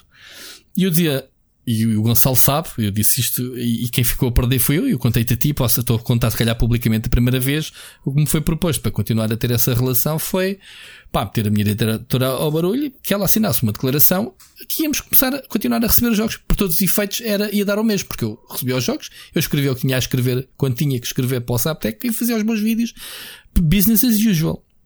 Só que eu fui o teimoso, bati o pé e, e isto é mesmo verdade. Aí ninguém me altera. Ou mandam jogos para o Rui Parreira barra split screen ou não quero os jogos. O que eu faço depois de receber com os jogos é comigo. Se escrevo para aqui, escrevo para ali, tive este bate-pé, eh, aí foi um bocado pior porque eh, mandaram uma coisa para o meu canal, mas presumiram que eu tivesse que ir escrever eh, para o Saptec e, ameaçaram que não mandavam mais. Noutra editora, não tem nada a ver com a Nintendo. Também não vou dizer o nome para não estar aqui a criar situações. Agora, neste caso específico, eu disse: pá, eu prefiro não receber amigos, amigos, como sempre. Quando os jogos saírem, vocês puderem mandar, mandam-me. E têm mandado. É. Mandaram-me o, o, o, Animal Crossing e isso já depois do jogo ter saído. E provavelmente o Paper Mario, uh, calculo que a malta já esteja a fazer neste momento para review, com embargo e NDAs. O jogo sai agora, para a semana. Exato, né? exato. Sai no mesmo dia do, do Ghost of Tsushima. Eu não tenho o jogo e provavelmente só vou receber no dia em que sair Uh, pronto, e eu assumi isto e não reclamo, Sim. não penso. Quando o jogo vier, vem. Eu também já assumi. Nem penso, e, e é exatamente isso que aviso. O rubber, Agora, o rubber está eu, nessa. Eu fiz um. Pronto, eu fiz um statement que é ou me mandam as coisas para o canal ou não me mandem. Eu não vou usar. É pá, eu, fogo. Eu testo detalhes, man, e detesto aproveitar-me. Percebes? Eu podia-me aproveitar uh, muito. O facto de estar no Saptec tem muita força. Se eu disser, olha, façam eu faço isso para coisas que eu quero conseguir para o Saptec, que é uma entrevista uhum, uh, claro. com produtora ou etc. Mas aí parte de mim dizer, olha, claro, vou, claro. vou escrever para aqui. Agora, aproveitar do Saptec para uh, receber coisas para o canal, eu não quero. E não quis e, não. e mantenho firme e como tu sabes, eu falei contigo na claro. altura, já há muitos meses, desde esse caso da Nintendo, que as coisas têm-se passado assim. Pá, quem fica a perder, obviamente, são os meus uh, viewers, é o canal que, que, que só publica eu não, eu não coisas passado 15 Rui. dias do jogo sair. Eu não acho que seja só o teu canal. Mais ninguém perde, senão os nossos. Eu não, eu não acredito que seja só isso. Seguidores. Aquilo que eu, novamente, não, não tenho que justificar. Nós temos aqui dois tipos de relação: relação pessoal e relação profissional. Obviamente que sim, claro, nós temos uma relação coloca. de amizade com, pessoal, com o Gonçalo sim, e com o Jorge. não tem nada a ver com o outro. Profissionalmente, eu expliquei-lhe isso. Devia-lhes. Coitados, se dependesse, se dependesse claro, deles, caraças, não, não tem nada a ver com essa eles. explicação. Devia-lhes dizer, devia-lhes a explicação dizer: eu não vou assinar esse contrato e, e explicar exatamente as razões pelas quais estou aqui a enumerar. Uma, porque eu não queria correr esse risco. Porque, obviamente, que todos os contratos que eu assinei têm esta ideia mas quando a Nintendo se vê obrigada a ter que mostrar às pessoas e dizer-lhes um valor específico que elas ficam vinculadas para pagar, e olhei e disse: uhum. há, um, há, um, há um nível de confiança profissional que nós temos que ter e que sempre tivemos que infelizmente ficou manchado por terceiros. Neste certo. caso foi o caso mediático do F Nintendo. Ok? E eu disse: certo. se a relação é assim, eu não quero ter a relação. Portanto, vou, tal como tu e tal como muitos outros meios, eh, receber os jogos depois do lançamento continuamos a fazer a cobertura que é preciso. Porque conheces, conheces mais meios que não tenham assinado? Não, não, isso pelo que sei, não. Toda a gente concordou. Eu expliquei que, do, do ponto de vista daquilo que é. Se calhar sub, sem consciência né, do, do que estava não, assinado. Eu, eu, expliquei mesmo isso. Eu, eu, eu não me sinto. Tu não, estou a falar dos outros meios. Que... Eu não me sinto bem a assinar uma coisa destas. Mesmo, imagina, mesmo que eu tivesse o valor e mesmo que tivesse a garantia que tudo corria bem, tenho pena uhum. da relação que o Rubber Chicken tem com é, a Nintendo. Apenas coisas terem chegado Exato. a esse ponto. Tenho pena da Nintendo ter, ter de chegar a este patamar e ter de ter uma posição tão, tão dura. E, Mas, oh, oh, Ricardo, isso. isso... diz, diz. Não, e, e, E foi isso que, que, que, eu quis explicar. Portanto, se estas são as regras do jogo, então não jogamos mais o jogo desta forma. Porque, e não, é, e não há nada de pessoal aqui, é exatamente o que tu dizes. Eu acredito que pela parte que toca tanto a, aos responsáveis daqui da Nintendo Portugal, que não, pá, que não precisavam disto, mas a realidade é que, claro que foi grave. E continuo a dizer uma coisa: há outra coisa que me chateia mais no meio disto tudo, que é. Um, e isto não quer sofrer as dores dos outros, mas com as dores dos outros acabaram por me criar dores a mim. O fato da malta claro. ser inconse incon uh, inconsequente e ser irresponsável uhum. com os jogos que recebem, que são, novamente, uma benesse. Tu recebes um jogo com algum tempo de antecedência, é uma benesse, é uma ferramenta de trabalho yep. que te estão a dar e que davam com a total confiança. Problema yeah. é que deram a muita gente que não conseguiu perceber a maturidade que necessitava para poder trabalhar este tipo de conteúdos. Ok? Novamente, Ricardo, não é por sermos eu... amadores, não é por sermos amadores, tu sabes que profissionalmente só existem três meios em Portugal que têm salários pagos para falar de videojogos, ok? Game Reactor, IGN Eurogamer, ok? E Saptec. E, e o Saptec. Tunga. E os restantes, e os restantes meios amadores como nós toda a gente devia perceber que profissionalismo, novamente, não é uma questão de remuneração, é uma questão da postura que tu tens perante os teus interlocutores. E aquilo que aconteceu aqui é pena, porque para quem conhece o Jorge Vieira, que foi PR durante muitos anos da Nintendo, e agora Gonçalo Brito, sabem que são pessoas que encaixam bem naquilo que é para mim a imagem da Nintendo, que são pessoas de coração aberto e que tu Além notas... disso, foram jornalistas, sabem perfeitamente as nossas dores. Eles sabem exatamente aquilo que a gente está a sentir exatamente, neste momento. Ou seja, são pessoas, era isso, é aí que eu queria chegar. Foram pessoas que foram jornalistas muitos anos, são históricos jornalistas Aliás, é? aliás, podes ir mais atrás, eles próprios, o Jorge, o Gonçalo já não é desse tempo, julgo eu, mas o Jorge Vieira e o Nelson Calvinho Tiveram foram boicotados pela, pela Concentra. Pela Concentra exatamente, deixaram de receber jogos Nintendo, o que é a ironia máxima poderia acontecer nesta cena. Pronto. Pronto. E, e, a realidade Ora, é essa: é que eu sei que não sei se isto é uma questão de idade ou não. Obviamente que quando falamos aqui da malta do rubber, nós sabemos que a maior parte da malta do rubber está entre os 30 e os 40. Depreende-se que tem outro tipo de preocupações e que percebe que isto até é giro. Mas, recebes uns jogos antes do oh, tempo. Ricardo, Mas aquilo, eu, oh, Rui, desculpa, tô... aquilo que eu queria dizer é que tenho pena que isto também tem que mudar, isto faz mudar obrigatoriamente uma coisa que tinha boa onda porque tu sentias nos últimos anos que havia boa onda, porque tu ias um encontro da Nintendo ao showroom e notavas que havia esse, esse peito aberto da Nintendo. Yeah, yeah. Recebia toda a gente, epá, tu tens um canal com 40 pessoas, mas gostas muito da Nintendo, epá, vem cá. Tens um meio que tem 10 leitores por dia, pá, vem cá, ok? Nós abrimos as portas.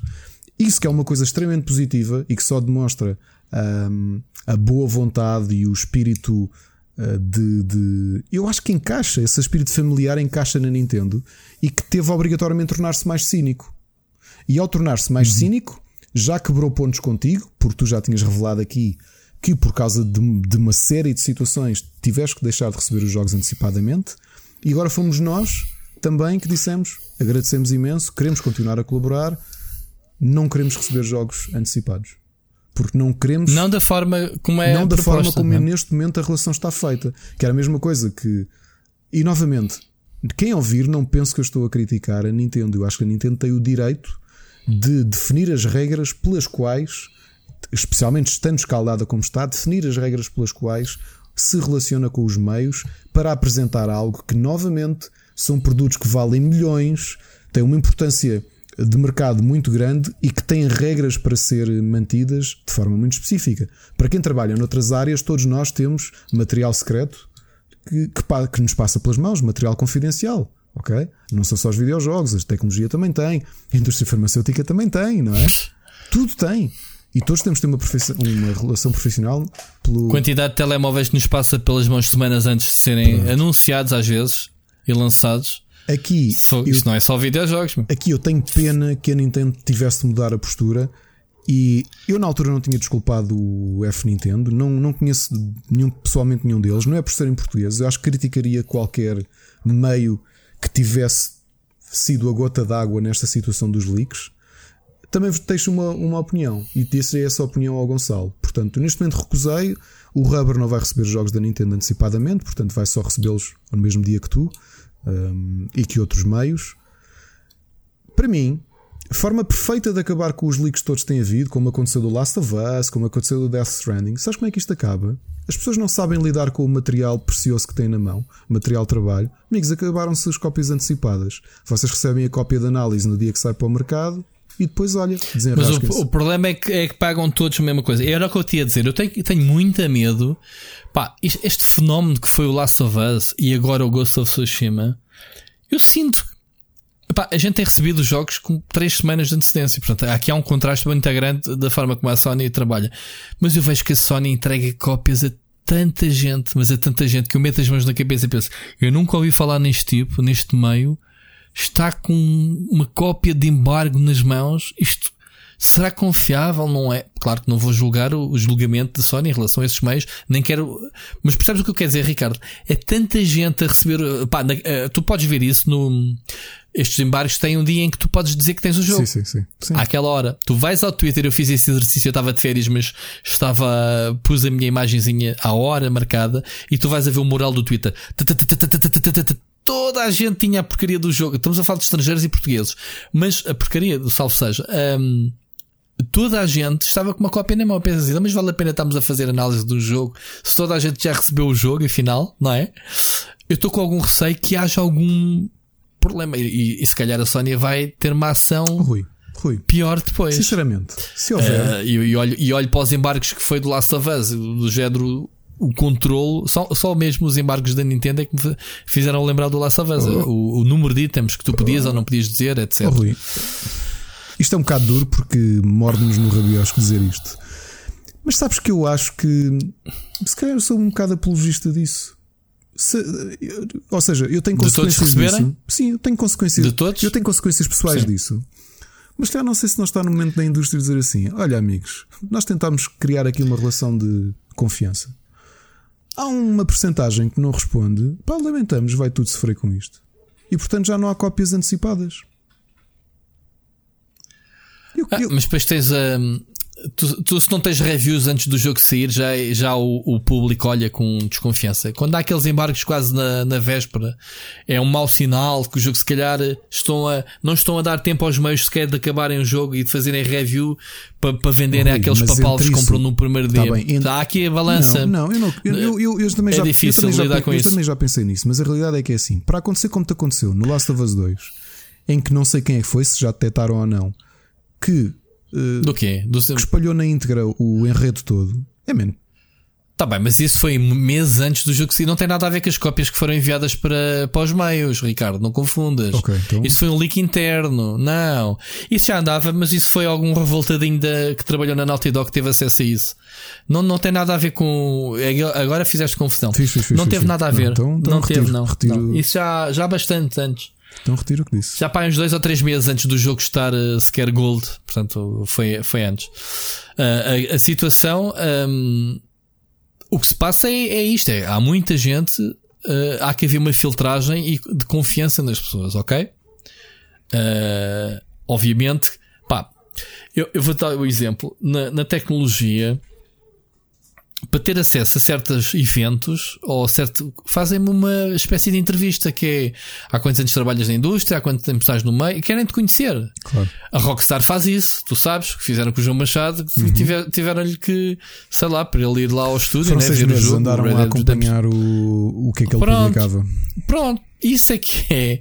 Agora imagina, por isso é que em Portugal há um meio, neste caso até foram vocês que tiveram acesso à cópia final para review. Ponto, não há para mais ninguém provavelmente IGN, Eurogamer receberam. Sim, mas tu, tu vês, por uh, exemplo, uh, entrevistas da Sony, já me aconteceu com a Liliana e já, conheci, já conheço a Liliana há muitos anos, e que as no, uhum. os, os PRs, os, as PRs sucessivas de fazerem background check comigo primeiro. Eu digo, claro. Okay, sure, faz um background claro. check. Eu, eu ria-me, isto, é pá, é necessário, é necessário, é uma questão de política da empresa. Claro. Mas uh, rimo, não é? Mas eu percebo e acho muito bem que assim aconteça. Mas novamente, eh, eu percebo essa necessidade de encurtar, encurtar eh, relações. Só é pena termos chegado a este ponto. Quer dizer que esta abertura que existiu, que de repente. Epá, que de repente o, o que eu também tudo. acho é que é tão fácil, é tão fácil aceder aos jogos hoje em dia, porque tu abres um blog, mandas um mail e dizes: Olha, tenho um blog, mandem-me códigos. Epá, eu se fiz, eu há 20 anos atrás, quando fiz isso, Mandaram-me passear macacos, meu. Percebes? Tive que andar não sei quantos anos a trabalhar e a mostrar valor até, até tornar o PT Gamers na altura respeitado. Na... E, e, e, e, foi o primeiro site, muito provavelmente na altura, a, a, receber as mesmas regalias que as revistas físicas que na altura dominavam o mercado. Estamos a falar, na altura, de eu receber jogos em que a marca d'água nos códigos, no próprio código do jogo, estás a ver? Uhum. Se sim, sim, sim. sacasses vídeo, estava lá o teu, a marca d'água com o teu nome. Yeah. Eu cheguei a ter muitos da Electronic Arts e, e impresso na, os CDs serem impressos com o teu nome não é assustador. Com um código à frente, se isto a cena for para, para a Feira da Ladra, se alguém fizer cópia disto, é o teu nome que está ali identificado. Pá, eu já trabalhei, oh, Rui, já trabalho com patamar. isso há, há, há anos. Oh, oh, Rui, desculpa, isso está no mesmo patamar da malta que tu sabes, já falámos disso aqui, de colegas nossos, e estou a usar colegas com as devidas aspas, que se metem a vender hum. no OLX os, os, os press kits numerados da Sony. Não é a mesma coisa? Ah, mas isso um press kit é um press kit, pronto. Não tem valor que não uh, uh, sentimental com o meio que tu trabalhas. Quem quer vender um press kit, vende. Pá, eu, se quiser vender. É pá, eu, é que isso também é daquelas coisas ah, mas há muitos press kits que não tra... Há muitos press kits que não traziam o jogo. Pronto. E agora é tudo digital, também é difícil. Mas, Sim, mas, mas pronto, daquele... é um bocado estúpido. É. É um bocado estúpido. Mais confusão faz como, como, como nós vemos nos meios. No dia seguinte da apresentação de uma grande marca de telemóveis, dar a cada jornalista presente no evento uma, um telemóvel para análise, mas daqueles que não devolvíveis. Ok? No dia seguinte estar no LX. Isso é que é uma, é uma. Já estás a ver, nem sabias dessas. Esta já, já é uma private joke na, no campo da tecnologia nossa, que é cada vez que há um evento em que há um lançamento de um telemóvel dessa marca, no dia seguinte há um jornalista do meio que partilha no, no, lá, no nosso grupo de tecnologia dizer: Olha, ainda não apanhei o gajo, porque não se sabe, porque nessas apresentações, é, normalmente é no estrangeiro, são convidados 60 meios, lá está, tudo à grande e à francesa, e eles não conseguem ou não conseguiam, não sei se já arranjaram agora entretanto forma de apanhar, nem as próprias marcas sabiam, mas quem é que a gente convida que vem aqui hoje a uma apresentação, leva um telemóvel para review e no dia seguinte está no LX. Eles próprios não conseguem descobrir. Para tu veres o mato, portanto, malta, não é só jogos, tecnologia, tudo tem destas coisas de pá, que não lembro o diabo, é, é só rir, é só rir. E, pá, e depois, se calhar, pagam todos da mesma moeda, como não Exato. sabe quem foi, pagam todos. É e, e eu continuo a ter a mesma, a mesma ideia novamente, isto, isto é um.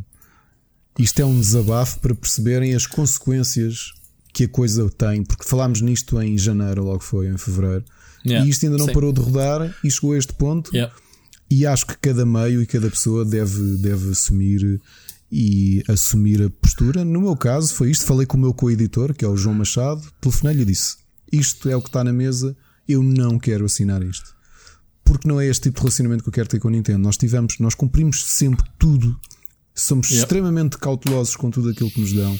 Nós nem referimos, repara, aquilo que muita gente faz de colocar a imagem de já tem o jogo porque te, é permitido, nós nem isso gostamos de fazer. Olha, eu fiz agora pela nem primeira vez com o, com o Ghost of Tsushima por piada, porque tenho andado a brincar com o Instagram. Mas nem gosto de fazer isto, gosto de manter secreto. O meu filho mais velho já repara, porque como ele está habituado a isto desde pequeno, da história dos NDAs, desde os 3 anos, pouco antes dos 3 anos, quando ele começou a jogar, que eu comecei a dizer: Olha, este jogo ainda não saiu, portanto não podemos contar lá fora que temos este jogo. Ok? E ele já cresceu com esta ideia. E portanto, quantas vezes estamos a jogar um jogo e ele diz: Pai, posso falar sobre isto? Ou está. E eu: Não, isto não podes falar. Ah, ok, ok. é muito giro essa, essa, essa atitude. É mesmo isso.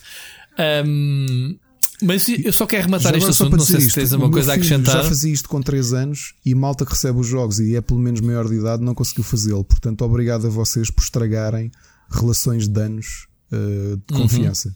Portanto, epá, eu sei Pronto. que estão todos a sofrer com isto, mas enfiem a carapucinha e cresçam. Pronto, eu com este, eu quero acabar este capítulo da Nintendo para passarmos ao próximo tema. Uh, a dizer só uma frase e uma mensagem que é uh, eu estou muito atento ao Starbit e mais não digo, ok? Ok. Portanto, vamos ver no futuro. Um, vamos para o próximo tema. What? Quem não percebeu, não percebeu, malta. Portanto, é só, é só, só para ficar aqui a ideia desta frase. Percebeste tu, Ricardo, o que eu quis dizer? Não. Ah, não percebeste, não? Acabei de. Ok. Pronto, é só, só, só isso que eu queria A dizer. sério? Olha, A sério? Ok. a sério. É um, é um Ah, reskin? agora- É um reskin? Hã? É um Não risquinho? percebi. Por aí.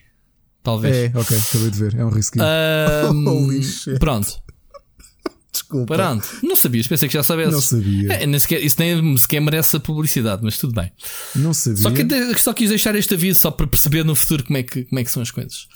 Bom, há, uma, há um tema que Tu eu não- queria ter já agora, eu não semana dizer passada. em on, mas tu não me devias dizer uma coisa destas. Não? Não. Porquê? Não me devias dizer uma coisa destas porque uma das características que eu tenho de ser escrupulosamente cumpridor das coisas é de não tolerar brincadeiras.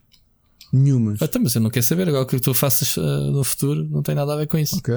Portanto, só me deixar, só me Não tem- colocaste no radar uma coisa que eu não sabia que estava no meu radar. E, E quem me portanto, colocou a mim no radar foi a Siri dizer: Olha, olha aqui. Pronto, e é isso. Eu, eu disse logo assim: Não, não vou fazer publicidade. Ah, mas não é publicidade que eu quero dizer. O que quero dizer é que estás a fazer serviço público, é exatamente isto. Eu estou de olho. A gente vai estar de olho. Bom, não vale a pena, Ricardo, agora de estar a levantar a pulga atrás não, da orelha da não, é malta agora vai deixaste, pesquisar agora exatamente. deixaste-me com o azedume. eh, A ti sim, eu espero é que os nossos ouvintes não, não fiquem com essa, com com essa pulga Mas de vá. curiosidade. Há aqui um tema que eu era para trazer semana passada. Epá, e que até me admira ainda não se ter falado nisto, que é o preço dos videojogos. Ou seja, ahm, o IGN publicou aqui há uns dias uma peça em que o Shaw Layden, Uhum. o ex-boss da, da PlayStation, já se reformou, não é? Sim. foi uma, uma perda para a indústria. Um, ele diz que ele teve há pouco tempo, de- deu uma, uma, uma entrevista, uma podcast, uma coisa qualquer, em que ele dizia que os preços de produção atuais dos videojogos, os AAAs, aqueles grandes jogos, um, são insustentáveis. Atualmente, o preço que custa fazer um videojogo é insustentável, um, considerando que, uh, sei lá, que as, as coisas, tal como antigamente, cresceu o preço de produção e o preço dos videojogos não tem subido. Como tu te lembras, Sim, sim. os preços que se praticam atuais, acho eu que a última subida foi na, na PlayStation 2, que subiu 10 euros, né? subiu de 60 para 60 euros, que é o que se pratica atualmente. Acho que desde a PlayStation 2 que se pratica 70 euros por um jogo AAA eh, novíssimos, não é? Daqueles que saem, saem nas lojas. Um, que tem, ao mesmo tempo, levantou polémica porque esta semana foi também anunciado que os seus jogos de próxima geração vão ser 10 euros mais caros, ou 10, 10 dólares. Uh, estamos a falar de versões iguais do mesmo jogo, ou seja, o, o jogo foi dado como pontapé de arranque para esta polémica Foi foi, lá está, NBA 2K21, que estão cá é para fazer dinheiro. Se não é que as microtransações vão ter que alguém vai ter que pagar os jogos. E ao que parece, a versão PlayStation 4 e a versão PlayStation 5 e a Xbox One e a Xbox X, a diferença de gerações vai ser 10, a- 10 euros mais cara. Estás a perceber? Obviamente que o pessoal já está todo aí a cucaraças, eh, vai ser, eh, acho eu, 80 eh, dólares, 79, 99, ok? Ahm, o que é que acontece? Isto, isto- estás a ver o contraste que é ahm, uma pessoa ligada à indústria dizer que pá, os preços, uh, o custo de um videojogo atual é, é, pá, não dá. Uh, orçamentos que estamos a falar de uh, entre 80 a 150 milhões de dólares, se calhar estamos a falar para baixo. Sim. Mas a justificação ok, que ele dá é para a duração que o jogo. A sugestão que ele dá é uma coisa que eu também defendo há muito tempo. Porque, e novamente, Se a duração é relativa, Ricardo, não, vamos falar, não, tem nada vou- a ver com a duração. Vou-te dizer porquê. Porque tu tiveste essa sensação, aquilo que nós falamos de encher chouriços, não é? E falaste, trouxeste aqui o caso paradigmático do Assassin's Creed. Sim, A sim. culpa é o público e grande parte dos consumidores fazer uma ligação mental de euro versus hora de jogo. Ou seja, tu preferes ter uma, uma o público, o, o comprador comum, médio, sim, prefere comprar um jogo sim. por 70 euros que tem 80, euro, 80 horas de jogo arrastado do que 70 euros por um jogo que lhe vai dar 15 horas de bom jogo. Mas, este ó, é o ó. Ricardo, já aqui falámos, já aqui falámos, não, e sabe-se que eh, a comparação de, de preço vezes hora, o cinema é muito mais caro. Claro. Tu pagas cerca de 7 euros por duas horas de entretenimento que num videojogo, percebes? Se tiver 15 horas, percebes o que sim, quero sim, dizer? sim, sim, é verdade. É, é Um, verdade. O preço, pronto. o preço, preço hora de entretenimento é muito mais caro no cinema do que no do que no, nos videojogos. Agora, eu. eu, Oh, mas, eu oh, Rui, mas quantas ver. pessoas Eu- é que tu dizes assim? Tu vês, sai um jogo novo, um AAA. Ah, mas isto é um open world para quantas horas? Ah, isto é jogo para ter 30 horas. Só um jogo de 70 euros, só 30 horas. 30 horas. Mas falar, isso é tão relativo hoje em dia porque há tanto jogo gratuito e free to play eh, na internet que as pessoas, pá, eh, hoje em dia, ao contrário de nós há 20 anos atrás, ninguém deixa de jogar hoje em dia se não tiver dinheiro.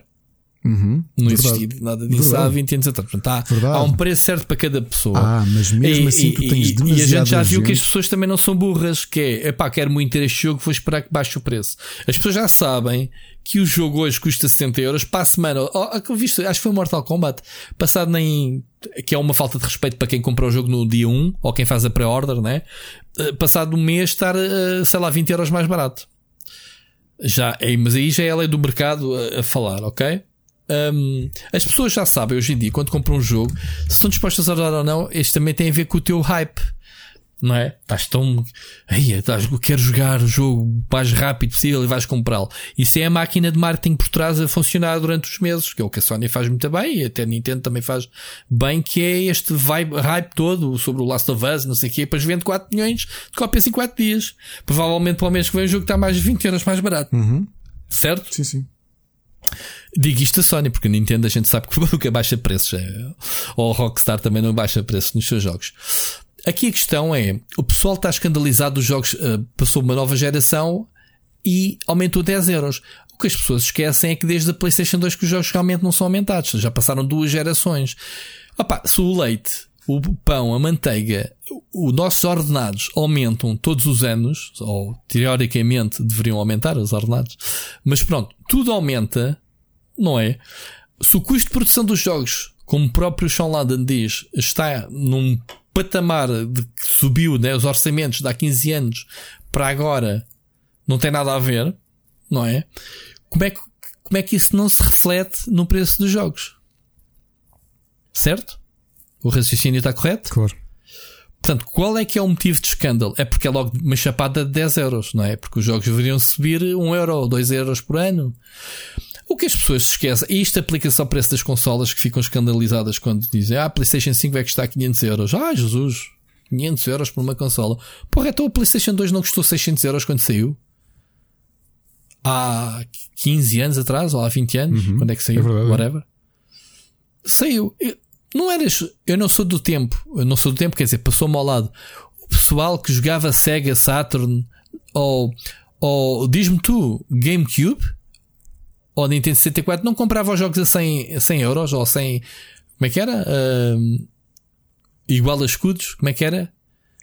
A 20 contos, ou o que é que era? Não era tão caro. Não era? Então qual, é que era, qual era a consola que tinha jogos a quase 100 euros? Não estou a fazer confusão. Havia uma que os jogos eram. Eu não me lembro se era da Sega, se era da Nintendo. Não tens noção disso? De custarem entre 80 a 100 euros? Não, não tenho mesmo. Sinceramente, Hum. não tenho. Pronto, não quero também estar a, alimentar, mas eu tenho a sensação que havia uma consola que tinha preços assim, praticáveis. Malta no- nos comentários ajudem eh, a desmentir-me ou a afirmar e qual é que era a consola. Ou se era só certos jogos, se calhar também pode ser isso. Atenção. Mas estás a ver, eh, eu acho que o entretenimento já foi mais caro do que é hoje em dia. Não estou a falar das bordas, das coisas de, de- das rebaixas, de- de- dos, dos Steam eh, eh, promoções de verão. eh, pronto, eu nem sequer estou a falar disso. Eu estou a falar que há, há 20 anos atrás, pá, os jogos eram caros. Para a nossa realidade, para a falta de, de ofertas, para a falta de descontos, havia muito mais mercado de jogos de segunda mão, como tu sabes, Claro. que era onde o pessoal se safava. As lojas de videojogos safavam-se muito bem a vender jogos. E o pessoal que comprava o jogo novo, acabava, entregava na loja, sei lá, eh, por 40 ou 45, a loja ainda o conseguia vender em segunda mão por uns 60, vá lá, 10 ou 15 euros mais baratos que um novo, um jogo dentro daquela janela de lançamento de um mês, digamos assim, aqueles jogos que estão sempre a rodar. E é isso, eu lembro, eu tinha uma loja, tinha um amigo meu tinha uma loja que safava-se com os jogos de segunda mão, tanto que as editoras começaram a, a, arranjar problemas ao rapaz por causa disso. Que era tipo mercado paralelo, quando, quando legalmente o gajo até podia fazer isso. E fazer tudo às escondidas. Claro.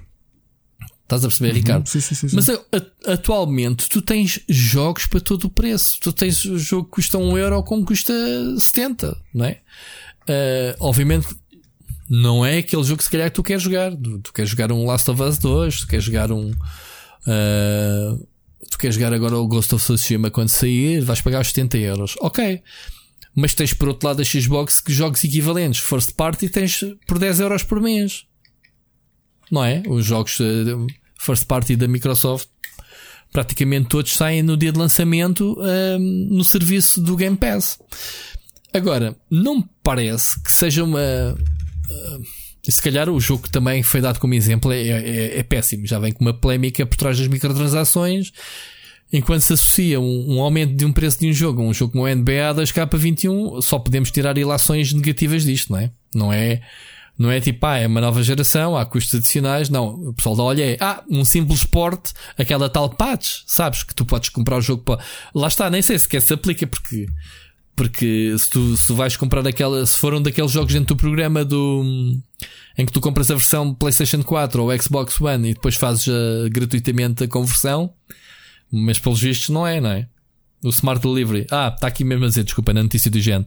O NBK 2021 não oferece suporte Xbox Smart Delivery ou um serviço semelhante à PlayStation 5. O que significa que não haverá uma atualização gratuita para a próxima geração caso comprem a versão PlayStation 4. Olha, portanto, é, é exatamente a responder sem eu ter lido ainda esta frase. Um, ainda há uma edição do Mamba Forever, custa 100 paus.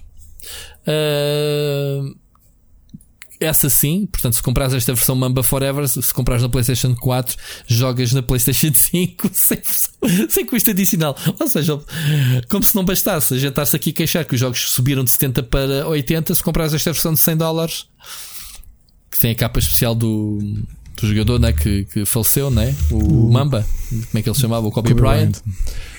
Uh, pronto, se pagares quase o dobro do jogo, tens a versão. Epá.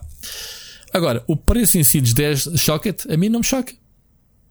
Já devia ter sido aumentado há mais tempo, uh, nem que fosse gradualmente. Porque realmente os jogos, atenção, eu não quero estar a ser hipócrita, dizer, ah, mas tu não compras jogos. Man, eu estou-me a pôr, estou a tentar fazer aqui o advogado do diabo e, e pôr-me dos dois lados, do lado das empresas e do lado, uh, obviamente, de quem compra os jogos. Não quero estar a ser hipócrita, dizer, ah, tu falas assim porque recebes jogos à borla. Não. Ricardo, o que eu quero dizer é, as coisas quando não são aumentadas durante muito tempo, não é? Não acompanham, digamos assim, uh, as subidas de preços, tudo o que nos rodeiam. Um, um, dia mais tarde vão, vão ter, epá, 10 euros não acredito que seja uma, vá lá, não vai espantar muita gente. O que é que tu dizes? Também não, não acredito, não acredito porque eu acho que mesmo naquela, tu repara, tu notas que há ali uma margem de preço que os retalhistas brincam uh, e oscilam entre os 49,90 e os 59,90. Já reparaste nisso? A Vorten, por exemplo, às vezes estou de olho quando é que eles lançam 49,90 e quando é, quando é que lançam 59,90. Portanto, eu... Estão-se portar do bolso? Estão a perder não, dinheiro? Não, ou o que é não, que é? Não, não, não, devem ser acordos, acordos com as próprias marcas. Acredito eu. Pá, é que é assim. Uh, a Nintendo, caso tu não saibas, em Portugal é a única marca, a única editora Uh, que não diz preço de venda das coisas. Se tu fores a perguntar assim, olha, agora vai ser o Paper Mario, ainda não sei nas lojas, e tu perguntas ao Jorge ou ao Gonçalo, olha, quanto é que vai ser, quanto é que vai custar o jogo quando sair nas lojas? O que eles vão responder é, nós não, não tabulamos preços. Pá, eles têm o preço de custo para as lojas, que é a cena deles, ninguém sabe, e a loja pode vender por mais 50 euros ou menos 50 euros, porque eles não metem PVP. Uhum. Estás a ver? A diferença. Sim, sim, sim. Agora, agora, um, isso que estás a dizer da Vorten são campanhas, mas por que razão é que num lado custa mais caro que outro? Antigamente dizia-se, ah, uns vão buscar ao estrangeiro, não pagam o selo do IHAC e não sei o quê, não sei o que mais. Andam... Não, não esquecer que a Vorten tem um domínio de mercado em Portugal um, bastante, bastante acentuado. Portanto... Sim, mas houve uma coisa. Houve uma coisa. Esta mudança de preços, quando começámos com o digital e com o Steam aqui há 15 anos atrás, não é? O que se falou foi: ah, Os jogos vão ser entregues diretamente do produtor ao consumidor. O retalho uh, vai-se poupar no retalho, vai-se poupar na duplicação, na fábrica, nos materiais, nos CDs, plásticos, nas caixas, nas impressões das capas, etc. Aonde é que, passado 15 anos, se reflete o preço de uma versão digital, em que tu sacas o jogo direto para a tua consola e o jogo que compras nas lojas que tem todos estes custos, mais o custo da prateleira, mais o custo do marketing, mais o custo do transporte, etc, etc. Diz-me porque é que nós, no digital, pagamos o mesmo preço que na loja. Isto é que era a reflexão que se deveria fazer sobre este assunto. Ricardo, certo? Uhum. Porque há, há lobbies do retalho. Yeah, mas Percebes? A diferença é muito grande. Uma versão digital que vem diretamente da PlayStation, da Microsoft, da Nintendo ou, whatever, de onde tu saques o jogo, da Steam, são códigos, é, é, são bytes. Na versão que tu compras nas lojas tem estes custos. Viste? Oh, queres que repita outra vez? Não. custo de duplicação, custo do CD, custo do plástico, custo da caixa, custo da capa, custo de impressão da caixa, custo do caminhão, custo dos retalhistas, das pessoas que envolvem isto tudo preço do transporte, dos aviões, pá, da fábrica, whatever, meu. Há uma grande diferença na produção e nunca se falou ou nunca se tem debatido sobre este assunto do digital versus uh, fala versão Fala-se a questão é que tu sabes que o retalho continua a ter peso e nunca te iriam admitir que, que fosses colocar um jogo digital com uma diferença tão grande que os matasse. As marcas também não querem cortar, queimar pontos com, com o retalho quando eles ainda representam uma porcentagem bastante grande das, mas, as, mas as marcas já estão. Mas o mercado já está preparado para o digital, oh, oh, Ricardo.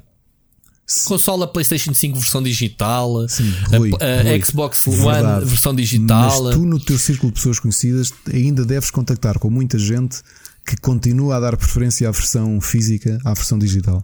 E entre as duas, prefere comprar a versão física. A versão física, o pessoal ainda tem medo de, ah, daqui a 10 anos ou 15 anos quero jogar o jogo, não tiver internet ou se, não ou se os servidores forem abaixo, onde é que eu tenho os jogos? Que é o que o Sírio faz. Uhum. Sabes que o Sírio tem todos os jogos versão digitais uh, instalados nos seus cartões e ele investe em cartões. Uhum, eu sei. Ok?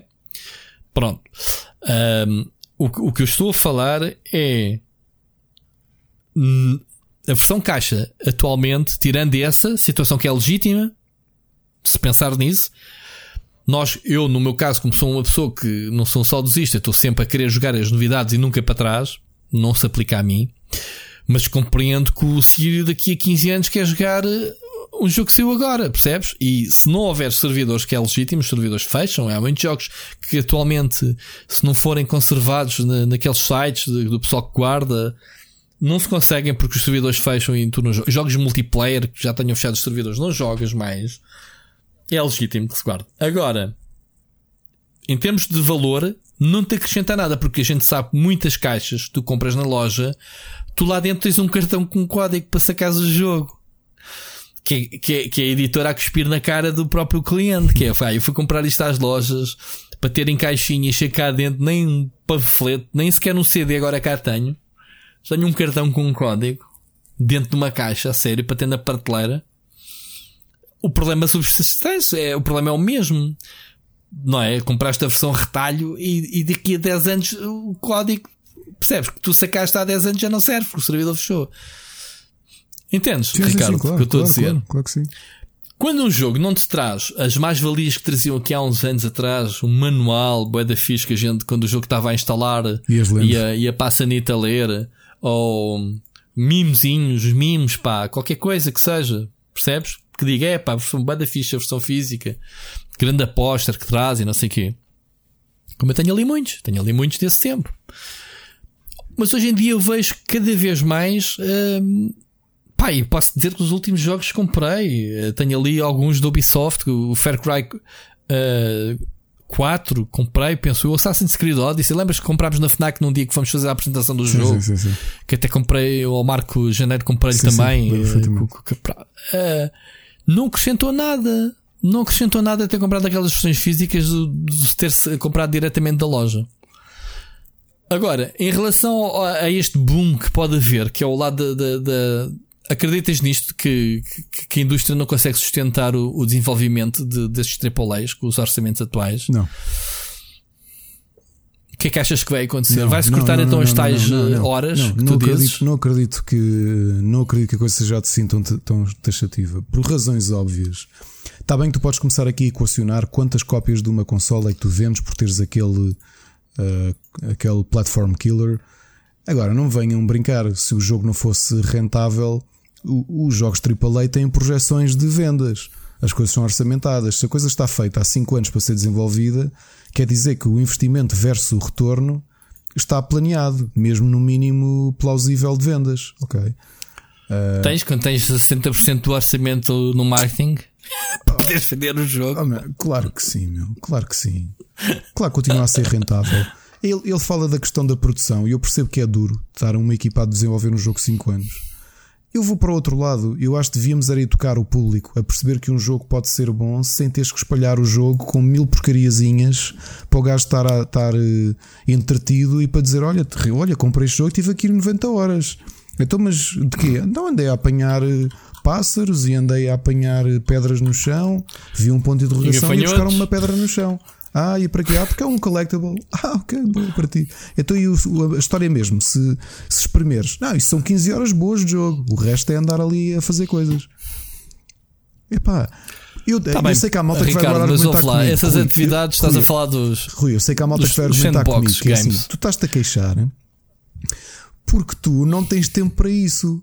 Tu acabas este jogo e já estás com, com, com a fila de espera de não sei quantos para jogar. Mas eu não sou o jogador comum. É pá, Ricardo, isso não tem nada a ver. Eu não sou o gajo que, que comprei 10 jogos. O Sirius sim, que compro 10 jogos e não consigo jogar e o backlog não, vai. Mas no não, estamos a ter esse falo... debate com o Matia que dizia isso: que é pá, temos que nos pôr no ponto de vista de, do jogador comum que se calhar compra dois ou três jogos por ano e um deles é o FIFA e que depois tem ali dinheiro para dois jogos e anda a equacionar qual é que anda a jogar. E que se calhar se for um jogo que demora 3 horas a acabar, ficas naquela do é pá, pera lá. Qual é que foi para mim? Oh, são... Pensa lá, qual é que foi o grande problema do The Order? Tu lembras-te bem a súmula do, do, do o, a essência das críticas? Acabavas em 6 horas Exato. o jogo, ou em 8, já Exato. não lembro. Aí o quê? Mas o jogo era bom. Yeah. Dei 60 horas por Sim, mas ouve lá, mas ouve lá, eu não quero saber disso. O Max Payne sempre foram jogos muito curtos e não há jogos como o Max Payne. É pá, estás okay, a ver? Rui, é uma questão Rui, de um... passaste as suas 8 horas Sim. de forma divertida, faz um preencher outras medidas. Faz um Assassin's Creed com 20 horas a ver qual é o backlash que a, que a Ubisoft leva.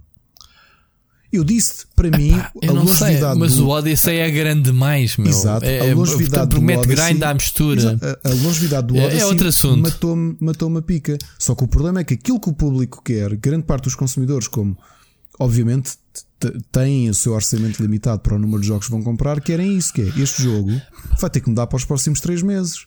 Epá, então joga em World of Warcraft, meu. Pagas 15 euros por mês e tens conteúdo que nunca na tua vida tu vais conseguir acabá-lo. Eu tentei em dois anos e desisti. Dentro dessa lógica.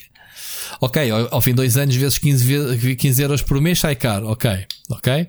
Não estou a dizer, mas estás a ver, se queres conteúdo, Há um jogo para ti sempre. Quem diz World of Warcraft diz outro MMO qualquer. Ou um, ou um, um MOBA. A realidade é que os MOBAs a malta descredibiliza, mas se cada jogador que investiu alguns anos num, num, num MOBA vai ver o cálculo de horas de, de entretenimento que tem ali e não se queixou.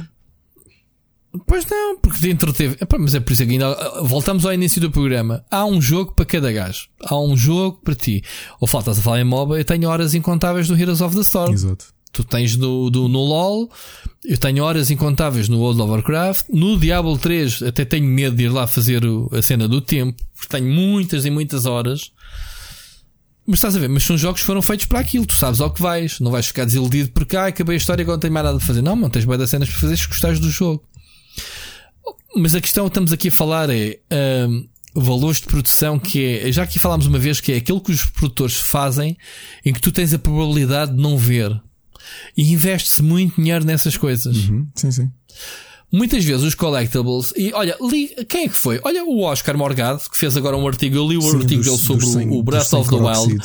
Ele, ele diz uma coisa que tem toda a razão. Aquelas cacarote, é assim que se diz? Cacarote seeds? Como é que é? Carote? Um, Korok, Korok seeds. Sabes o que é que ele disse? As Coroxides, aquela brutalidade de Coroxides, é exatamente, foram colocadas em sítios de coisas que os produtores querem que tu vês. Ou seja, estás a ver, pormenores de paisagem, pormenores de não sei quê, coisas que nunca tu virias porque não ias passar por ali, provavelmente que o jogo é tão vasto. Se não houvesse uma coisa que te puxasse para ali, lá está, apanhares as, as, as sementes todas, os recursos que foram gastos para, sei lá, imagina, uma cascata lindíssima, uh, um pedregulho. Lembras-te que há uns tempos falámos que houve um tipo com 800 horas de Breath of the Wild descobriu um elevador? Sim, sim. Sim, sim, sim. sim. Estás a ver? Foi Witcher, Ou seja, foi no Witcher. Essas coisas, esse elevador. Não, foi no. Foi no Witcher. Ah, foi no, foi Witcher, no Witcher, foi no Witcher, tens razão. Uh, foi no Witcher. Uh, esse elevador está orçamentado, man. Isso, isso foi gasto dinheiro, foi claro gasto tempo, tempo, Estás a ver? Para ninguém descobrir isso, agora multiplica isso para uma série de coisas que tu metes nos jogos. E estamos a falar dos open worlds, são jogos mais. Um, epá, tu provavelmente no Ghost of Tsushima que estás a jogar como eu estou há, há, há pormenores ao detalhe que há uma grande probabilidade que tu nunca vais ver, porque o, jogo, uh, o mapa é vasto, como qualquer, como no Skyrim, como o Breath of the Wild, como, como se falou aqui outra vez. Epá, os jogos são grandes. E tu se vais direto às missões para acabar a história, ah, é uma parte da experiência. Era o que o Oscar estava a dizer no artigo. Acabar a história do Breath of the Wild acho que corresponde a 1% dos 100% do jogo, ou o que é que é, uma coisa assim. Uh, tens 99% de coisas para fazeres ao, ao, lado. E tu achas que isso é encher chouriços? De um jogo como o Breath of the Wild? Estás a perceber quando eu quero chegar, Ricardo? Sim. As pessoas descobrem a sua diversão dentro dos jogos. Portanto, isto é tudo bem da relativo. Para ti pode ser uma seca de ah, o jogo tem 80 horas, mas eu gastei 10 horas só na história, foi só a história que me interessou. Ok, mas tu tens ali 70 horas de potencial divertimento que passou ao lado, mas a opção é tua. Está lá. Claro. Agora, isto há estudos. As pessoas, os troféus, há porcentagens. Quantas pessoas é que fizeram aquela missão secundária que custou um milhão de euros a fazer em termos de mão de obra, tudo, gráficos, cutscenes, etc. Eles sabem essas coisas e vão, e essas contas que o Sean Lennon está a dizer. Os orçamentos atuais não correspondem uh, porque, porque há uma porcentagem muito grande de jogadores que não joga o jogo até ao fim, que não explora tudo. Não é eu ou tu que não temos tempo temos um backlog. Há muita gente que passa ao lado de muita coisa. Agora, isso é, lá está. Então, mais vale fazer jogos mais concentrados, mais pequenitos, com experiências maiores, certo? E estou-me a lembrar que agora o Cyberpunk, a, a cidade supostamente é muito mais pequena que a do Witcher 3, mas é muito mais rica naquilo que te oferece. Estás a ver o equilíbrio que acho que eles estão à procura? Uhum. Sim, sim, sim, sim. Epá, lá está. Os open worlds é o mais fácil da gente divagar a dizer que ah, são, porque estamos a falar sempre com a ideia do Red Dead Redemption 2, no GTA V, que são sempre aqueles orçamentos da Rockstar uh, que, que, que, marcam, que marcam uh, né, o, o patamar do investimento. Mas são jogos que infinitamente vão buscar rapidamente o investimento que fizeram. Pronto, nem todos os jogos são assim. Aqui a questão é: os jogos vale a pena aumentar o preço ou vale a pena reduzir os custos de produção? Há aqui um equilíbrio que tem que ser feito, não é? Como é óbvio. Mas pronto, já é muita, muita divagação, já estou a ficar com a, com a garganta quente, como se dizer, vou-te passar a voz. Olha, vamos ouvir a, a mensagem. Queres acrescentar mais alguma coisa não, em relação não, não. a este tema? Acho do... se calhar vamos a ouvir o Carlos e responder ao Carlos, e agora é que eu reparei que já é passámos isso. a nossa fasquia do. do... Sim, mas hoje temos poucas uh, recomendações, ah, acho eu. Isso dizemos Portanto... nós e depois passamos aqui uma hora, mas pronto. É, mas não, mas vamos ser mais sucintos porque temos aqui ainda alguns temas, eh, nem que seja para passarmos assim rapidamente, e são rápidos. Vamos ouvir a tua mensagem do Carlos. Olá Rui, olá Ricardo. Uh, hoje estou a gravar do, no telemóvel, sem guião nem nada, espero não demorar muito. Uh, ora, esta semana queria trazer um tema que já, já algumas semanas estava para trazer, mas acho que esta semana vai fazer mais sentido, que é um, os live services. Ora, eu aqui há umas semanas joguei o Crucible da, da Amazon o novo live service deles. Uh, não achei nada de especial. Acho que o jogo tem, tem muitas falhas. Uh, e que esta semana anunciaram que o jogo ia passar de full release para, para beta, ou seja, retroceder no, no processo, mesmo por causa disso.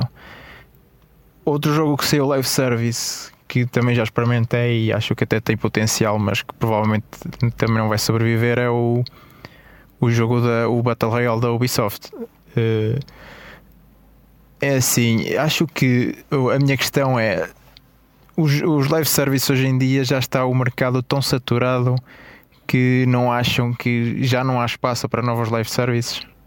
Porque há um número limitado de jogadores com um número de horas limitadas por dia para jogar. Ou seja, os, os novos jogos para entrarem no mercado, por, por mais eh, fundos que tenham por trás dinheiro, por mais eh, qualidade que tenham, é muito difícil entrar no mercado porque hoje em dia, com a quantidade de live services que há, eles têm necessariamente de ir buscar jogadores aos outros live services. E, eu, e acho que hoje em dia, a não ser que um live service se torne, se passe muito bom, porque só, só os únicos que estão agora no ar são os que são muito bons fazerem muita porcaria para perderem jogadores suficientes para dar, digamos, vida a outro live service. Outro exemplo que eu também vi há pouco tempo foi o Bleeding Edge da, da Xbox, não é? Um jogo que também deve ter muitos fundos por trás e que reparei por acaso que na Steam está com médias de 20 jogadores por dia, o que é muito mau. Para um jogo que até, a meu ver, parecia que tinha bastante qualidade. Uh, ora, uh, no fundo é isto. O que é que acham? Acham que realmente ainda há espaço para novos live services? Não acham que os que já estão, que os que estão a chegar agora, como o Battle Royale da, da Ubisoft, já estão a, a correr contra, o, contra a maré e que já é quase impossível conseguir entrar neste mercado? O que é que acham sobre isto?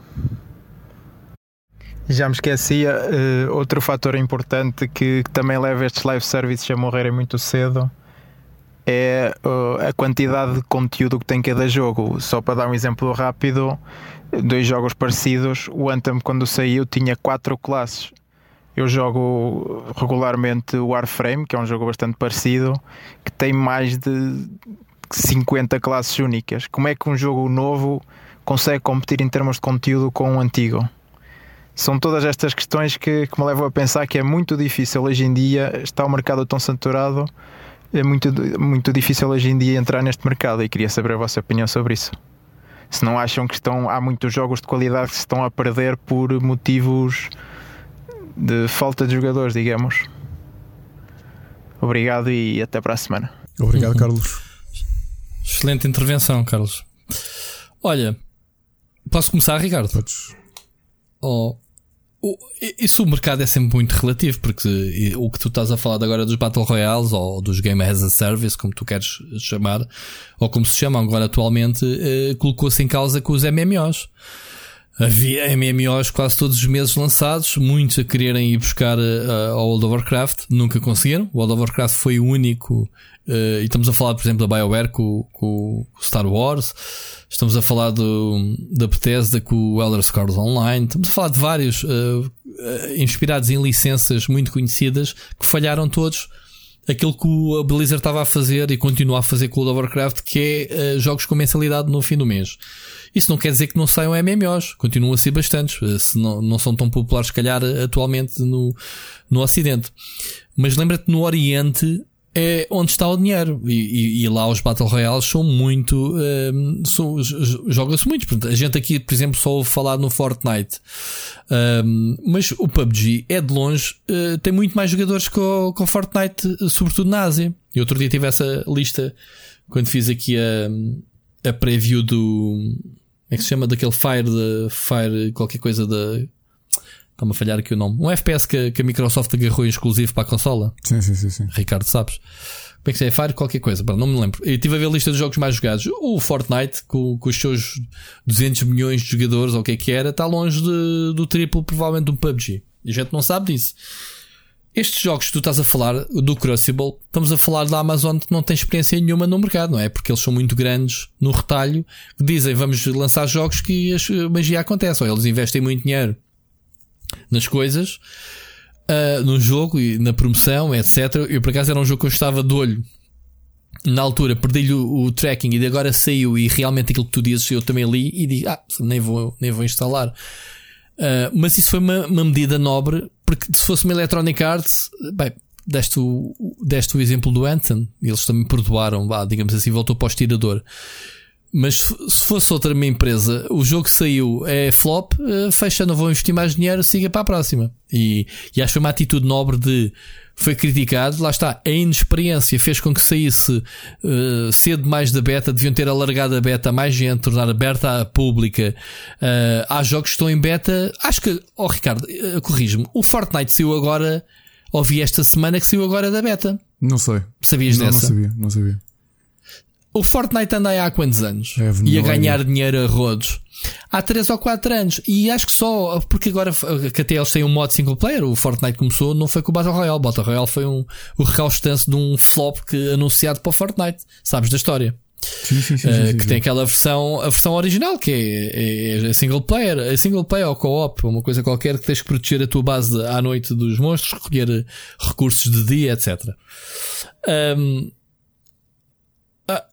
ah, portanto, deviam ter mantido o jogo em beta aberta a faturar o que tivessem que faturar nas microtransações, porque lá está, mais uma vez, o Fortnite tem feito isso nos últimos anos e qualquer outro jogo ah, que se preze, só quando tem mesmo a certeza que o jogo sai da, da beta, e é uma questão de princípio, pá, porque o jogo está tão polido, Fortnite está tão polido, digamos assim, que nem, nem fazia confusão se está em beta ou não, pronto, mas estava em beta até agora.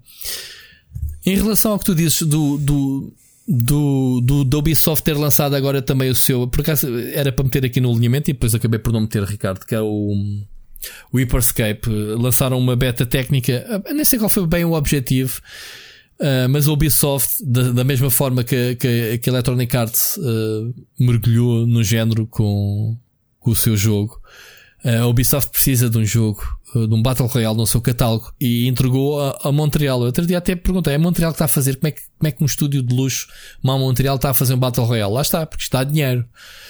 Uh, tu, tu falas por ti, mas este é daquelas opiniões que a gente pessoalmente, ah, eu não jogo Battle Royales, eu não quero saber. Pá, não jogas Battle Royales até encontrares o teu Battle Royale. Portanto, há sempre um potencial. Eu, por exemplo, o meu Battle Royale, ainda aqui há dias falei, é o, o último que saiu do Battlefield, do, do Call of Duty, Ricardo.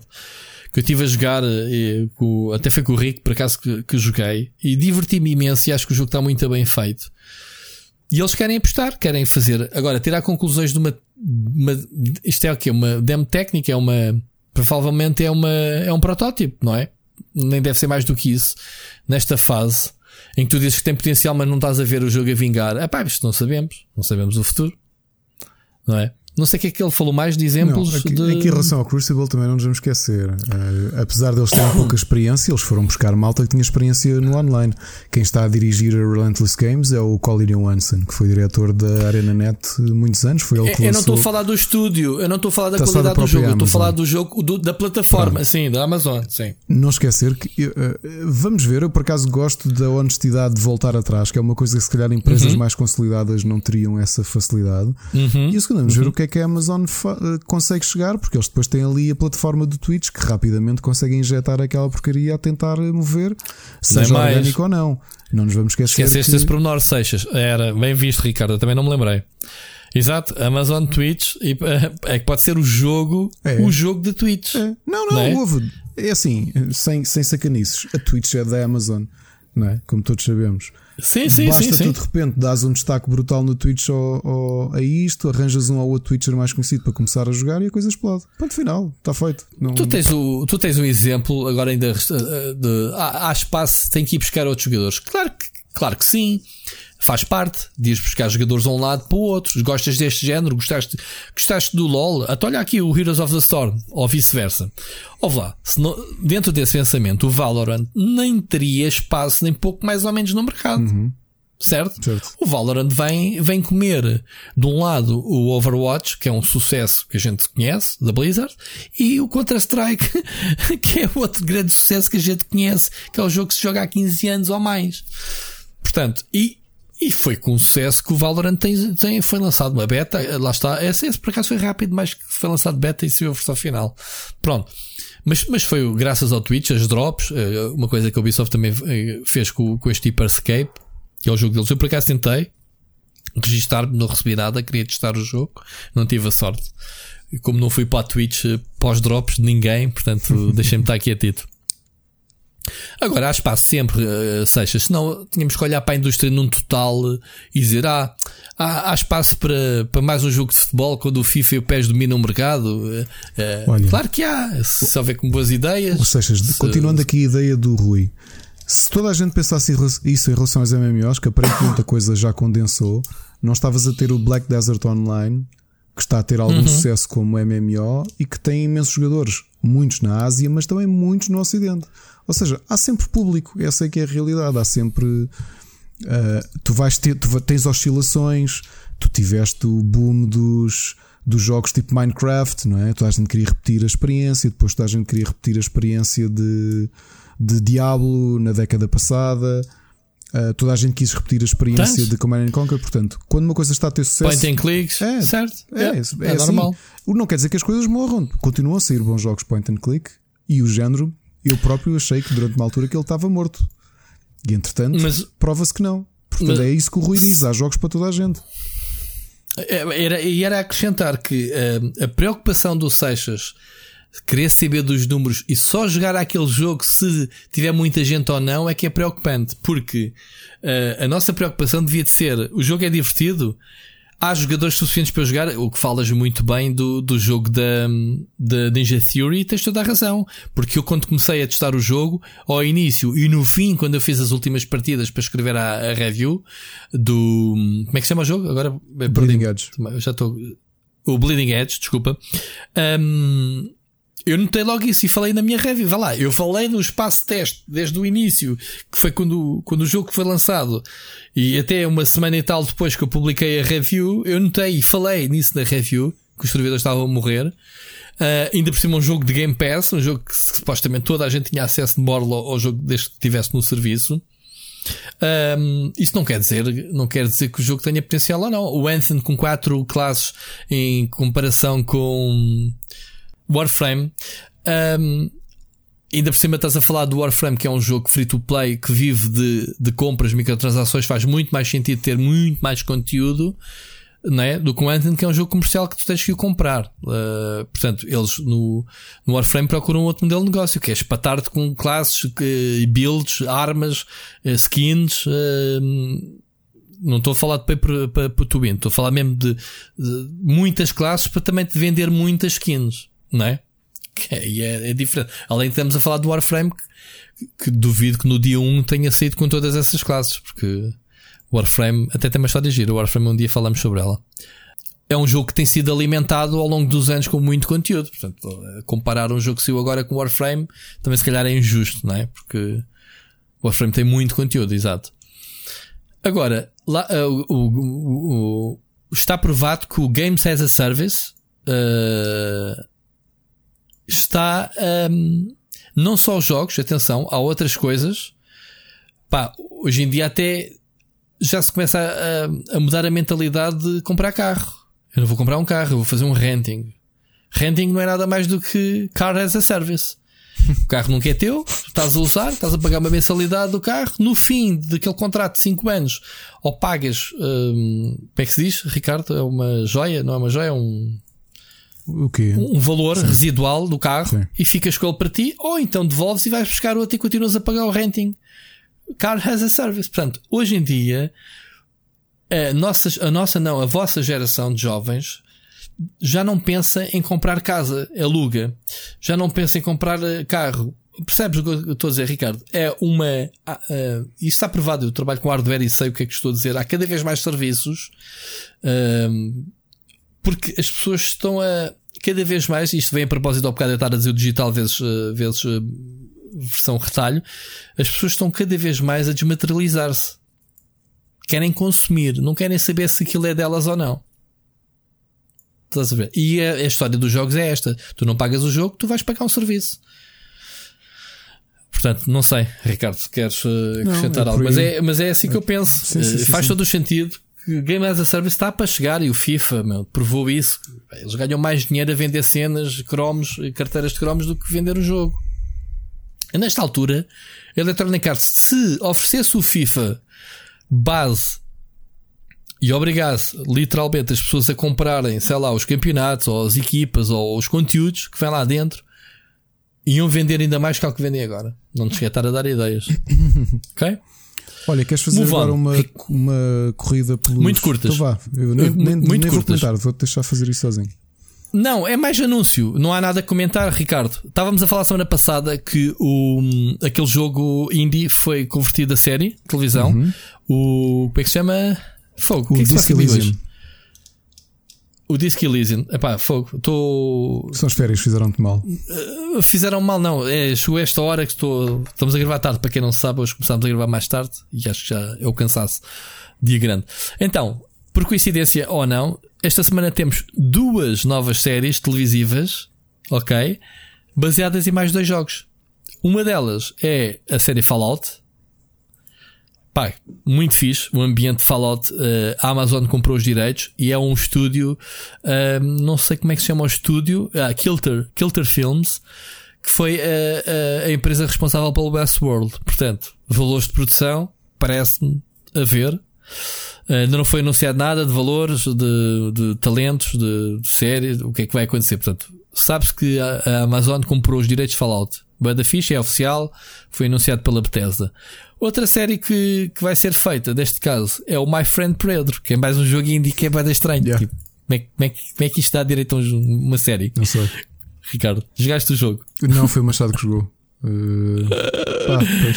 E então, isto é do co-criador do John Wick. Portanto, não estamos aqui a falar de malta propriamente, eh, propriamente novata. E obviamente quem joga My Friend Pedro e vê o John Wick, tu nunca viste, né? Tu já disseste que nunca viste nenhum John Wick. Um, epá, é, é, é a Legendary, a Legendary Entertainment, que é uma dos maiores estúdios de cinema, não é? AAA. E, e está a ser Uh, foi comprada pela empresa que fez o Sonic, a adaptação do Sonic. Que tu gostaste, né? Eu ainda não vi. Sim, pá, quando puderes uh, ver, porque vale mesmo a pena. A sério. Ok. Ahm, não, mentira. Uh, Estou aqui a fazer confusão. Estou a ler. Quem, quem, quem, quem comprou a adaptação de Disco Elysium foi o do Sonic. Não tem nada a ver. Uh, não tem nada a ver. A série do My Friend Pedro uh, é, é Legendary uh, Television. Ok? Uh, o grupo de produção de televisão. E pronto. My Friend Pedro uh, é muito fixe. Sim, eu vou ver o Sonic um dia deste. Ainda não deu, não deu para aí virado. Não há mais nada a acrescentar nestes dois temas, é mesmo só isso. Eu queria trazê-los aqui, já que a gente andamos sempre todos contentes. E a bada ficha, tivemos a série do Witcher e agora o que é que se segue, não é? E está aqui a resposta. Ok. Estão a começar a aparecer. Há coisas mais óbvias, como My Friend Pedro. O Fallout, epá, fogo, Fallout é um ambiente brutal. Se fizerem uma coisa bem feita, eh, o Fallout dá uma boa série. Eh, por muito ódio que a gente tenha do Fallout 76. Agora, queria só. Podia ser uma notícia bizarra, mas o Siri chamou-me a atenção para um jogo que saiu na eShop. No Japão. eh, uma aventura qualquer. Eu nem sei o nome do jogo. É no Japão. O jogo saiu só no Japão. Ah, Ah, só saiu no Japão. Como é que se chama o jogo? Final Sword. Exato. Final Sword. Final Sword. Ah, já tem um update. Olha, quando colei aqui a notícia não tinha. Já foi removida da eShop. Man, tu viste o vídeo? vi, vi. Isto tem descaradamente a música eh, do Legend of Zelda a tocar no fundo, Ei. mas tipo um rip-off, o lullaby do do Se Zelda. notar, Epá, não é cópia. Opa, isto leva-me, isto leva-me eh, à questão que é a Nintendo. Já aqui falamos que a Nintendo não está a separar o trigo do joio e abriu as portas a tudo o que era adaptações de jogos de telemóveis, tudo o que era porcaria na sua Wii Shop. Foi uma coisa que temos vindo aqui a de- a debater todas as semanas, ou muitas vezes falamos nisso, que é, e pá, há bué de jogos na eShop, sim, mas há muita coisa adaptada daqueles jogos manhosos que a gente se queixa de estar eh, inundado no Android. E não há para uma música violar direitos eh, de autor de um próprio jogo da Nintendo sair na eShop é só ridículo. Significa que não há controle de qualidade. Porque está aqui a prova. E eu não quero saber se o jogo ripou música ou não. O jogo até já foi removido da eShop. Também com este buzz todo, isto correu para aqui tudo o que era websites da Nintendo. Não dissesse, é man, foi o que é aquilo ali. Mas não digo já, tu Ahm. mesmo para seres um, um, um copião, tens que saber ser copião, meu. Sim, um bocadinho mais inteligente. Não vais copiar a Nintendo, copia uma cena que ninguém conhece. Vá lá. Mas mesmo copiando. Epá, também podias dizer que o, com. Sei lá, com uma banda com uma. Epá, eu hoje queria dizer nomes, mas já não estou nesses dias. Um, aquela banda que ripou, uh, ripou a música do Agony foi ao contrário, foi de um jogo. Os. Um, ah, pá, que estupidez. Uma banda que eu conheço bem, ainda por cima. Pronto, não interessa. Os gajos à cara podre uh, riparam a. Uh, uh, mas eu vou, eu ainda vou. Vai, continua. Ainda vou. Não. Ainda vou. Deixa lá, deixa lá dar isso. É Dini, Dini Borger. Foda-se. Dimo Borger. Dimo Borger. O que é que tem Dimo Borger? Gamou uma música do, do, do Agony, do jogo do Amiga. A à sério? cara podre. Não soubeste essa Não, ainda polémica? por cima adoro Dimo Borger. Como é que isto aconteceu? Então vai, vai, vai a ler isto. Olha, ainda bem que me lembrei. Ainda bem que eu. Pronto. Ahm, isto acontece em todo lado. Agora, o que eu quero. uma- o meu ponto é. Desculpa, ainda por cima eu adoro este álbum e não, não reconheci a referência. Estás a, ver, estás a ouvir o lado a lado? Estou a ouvir lado a lado. É, É- que eu adoro é este álbum de Dimo Borger, o Stormblast. É ridículo. É muito ridículo. Bom, e acho que o gajo disse: Ah, é, deve ser coincidência. Exato, exato. não se passa nada. Eu sei, eu pensei que soubesses disso. não, Foi eu ouvi uma das banda que, eu, polémicas. que é uma das minhas bandas da adolescência, meu, Dimo Borger. Boa. É, ainda, ainda, ainda bem que aprendes aqui alguma Oh, coisa neste. Já aprendi já a Aprendemos. este podcast. Pronto, mas o que eu quero dizer sobre isto do Zelda é pá, Nintendo, metam mão ao que epá, ao, ao- ao controle de qualidade das coisas que entram na, na eShop para não ser um mato. Enfim, olha, eu Já tinha aqui outras um coisas, update, mas Desculpa, a versão, rem- a versão re- re-recorded do álbum de 2005 já não tem essa música incluída. sim, Eu só conhecia a versão original, porque eu- o, o álbum original é de 96, eu tinha-o em cassete, ok? Quando saiu a versão remaster do álbum, de comemoração, em 2005, já foi sem essa cópia do, da música do Agony. porque é que será? Pois. Pois. Porque é que será, não é? Pois, pois, pois.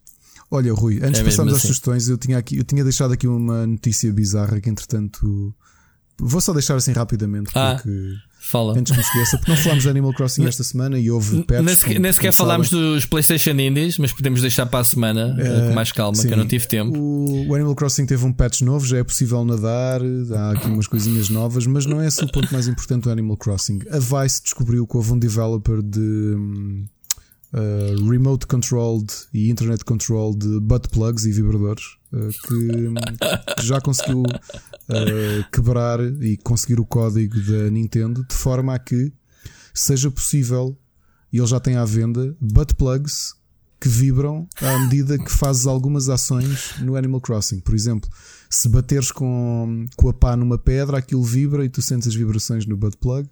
E pronto, se alguém que nos ouve estiver interessado, já está à venda, basta procurarem no site da Vice por, ou pesquisem no Google Butt Plug Mas- Animal Crossing e boa sorte. Mas o que é que vocês vão O que é que ele encontrar? detectou? Foi uh, uh, o, o sinal de Bluetooth? O, o, quê? O- O a o resposta, que- ou seja, como é que ele conseguia interligar a resposta de vibração, eh, passá-la para um para vibradores?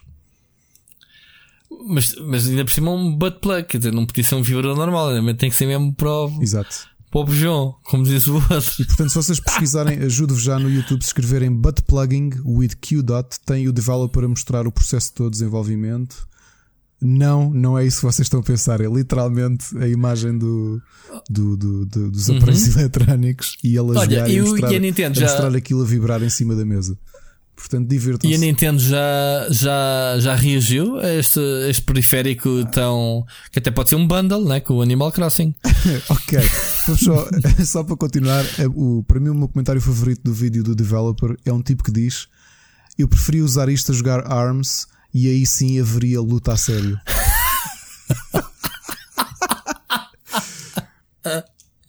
Fazer um fisting, assim, assim. Muito bom. E ficamos aqui se dávamos para as sugestões, não é? Com esta. Vamos embora. Vamos, muito tu? bom, Ricardo. tu? Melhor notícia, da, melhor notícia da noite. Sim, pá, como sabem, eu tive de férias, eu só joguei uma coisa praticamente, que foi o Ghost of Tsushima, não é segredo para ninguém, não posso dizer nada, portanto, publiquei hoje a análise do Kin, tinha andado a jogar antes de ir de férias, hoje eh, esforcei-me porque já há uma semana há quase não, não trazia nada para o canal, portanto há a review do Kin. Foi um jogo que tu, foste tu, Ricardo, que me Uhum. Aqui, sugeriste aqui, aqui há no umas semanas, aqui no programa, e eu depois eh, contactei o developer, acho que foste tu que me deste contacto, já não me lembro.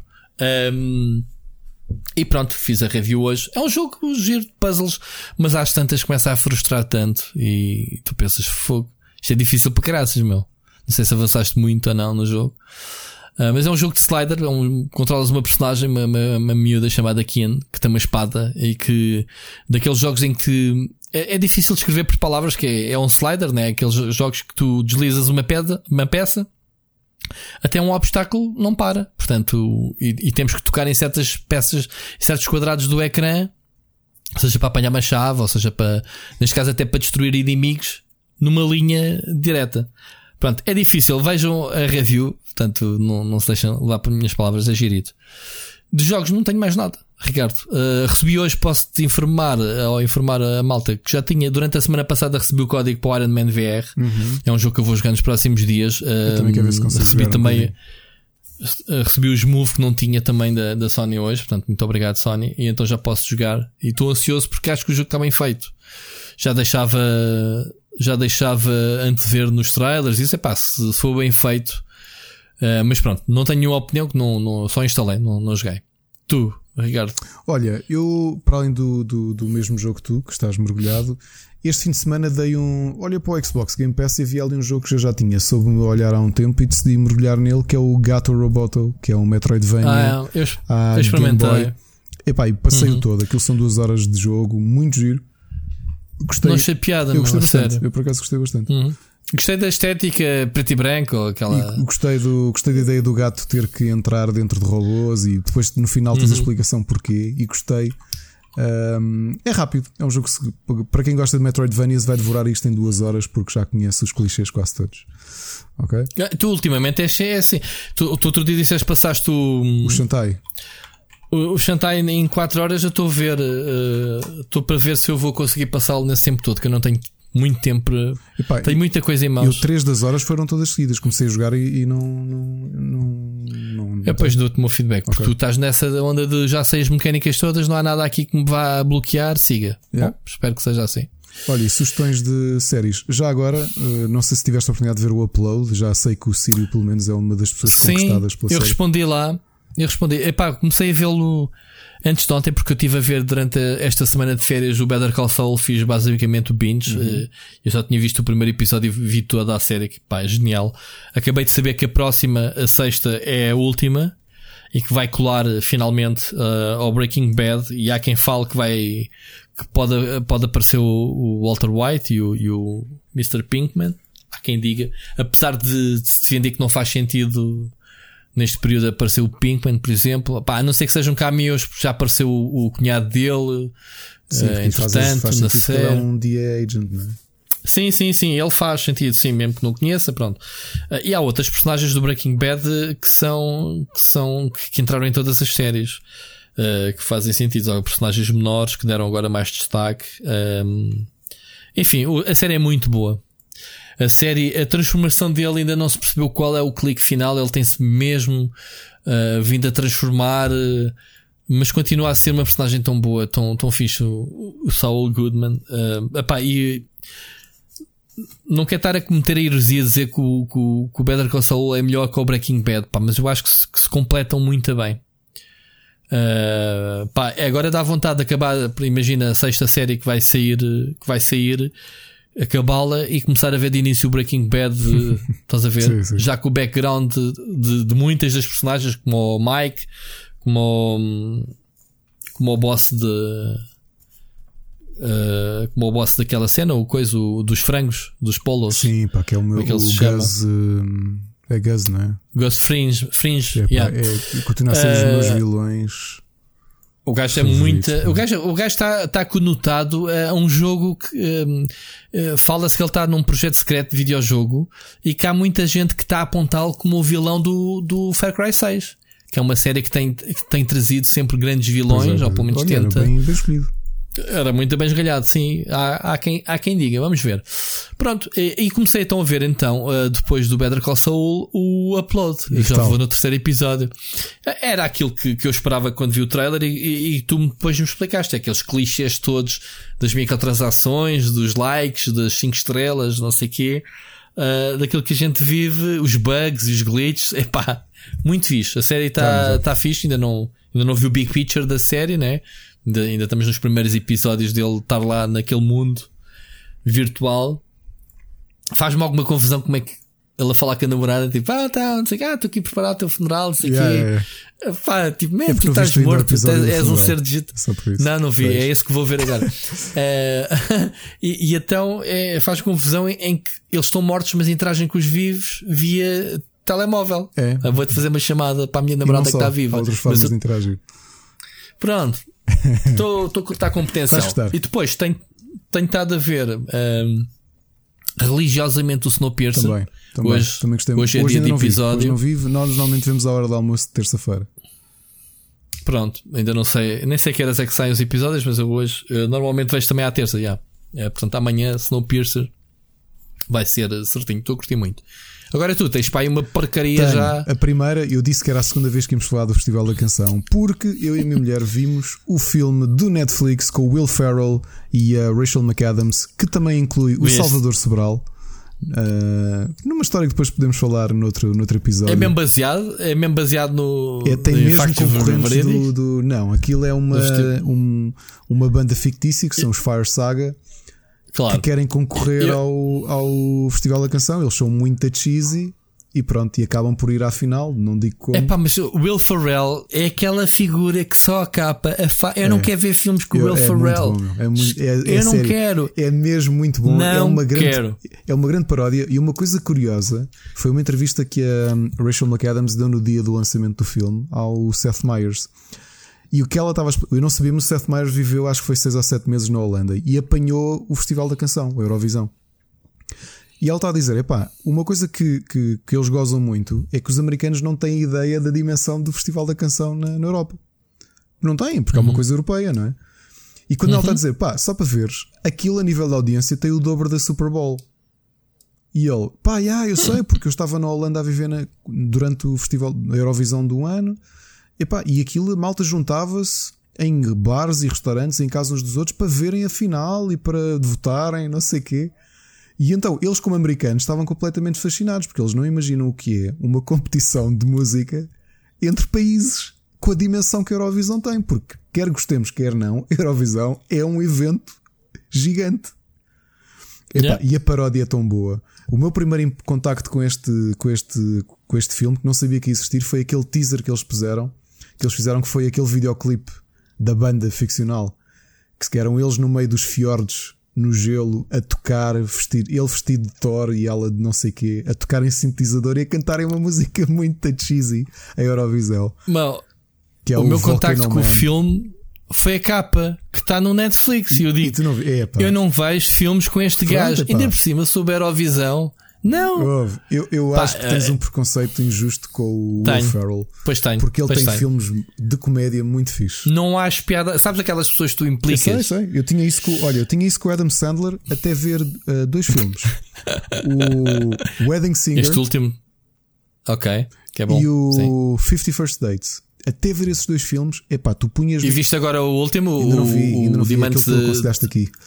Esse aqui é o filme. Tu, esse é o filme dele. mostravas-me filmes do Adam Diamante Sandler. Sangue, não é? Sim. Diamante Sangue. É. Tu mostravas-me filmes do Adam Sandler e eu, pá, não vejo, meu. É, é daqueles tipos que eu não, não consigo mas, achar piada. Mas, mas escuta, este, este Diamante Sangue. Eu sei que não é uma comédia. Estou a dizer como comédias. Não, não é um ver. registro. Exato, mas é um registro que tu não estás a ver o Adam Sandler a, a fazer. Tanto que.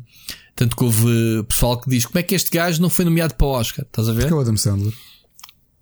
Pronto, porque é o Adam Sandler. Yeah. Mas, uh, mas não tem nada a ver. Agora, opa, Will Ferrell, eu não consigo achar piada. Acredito.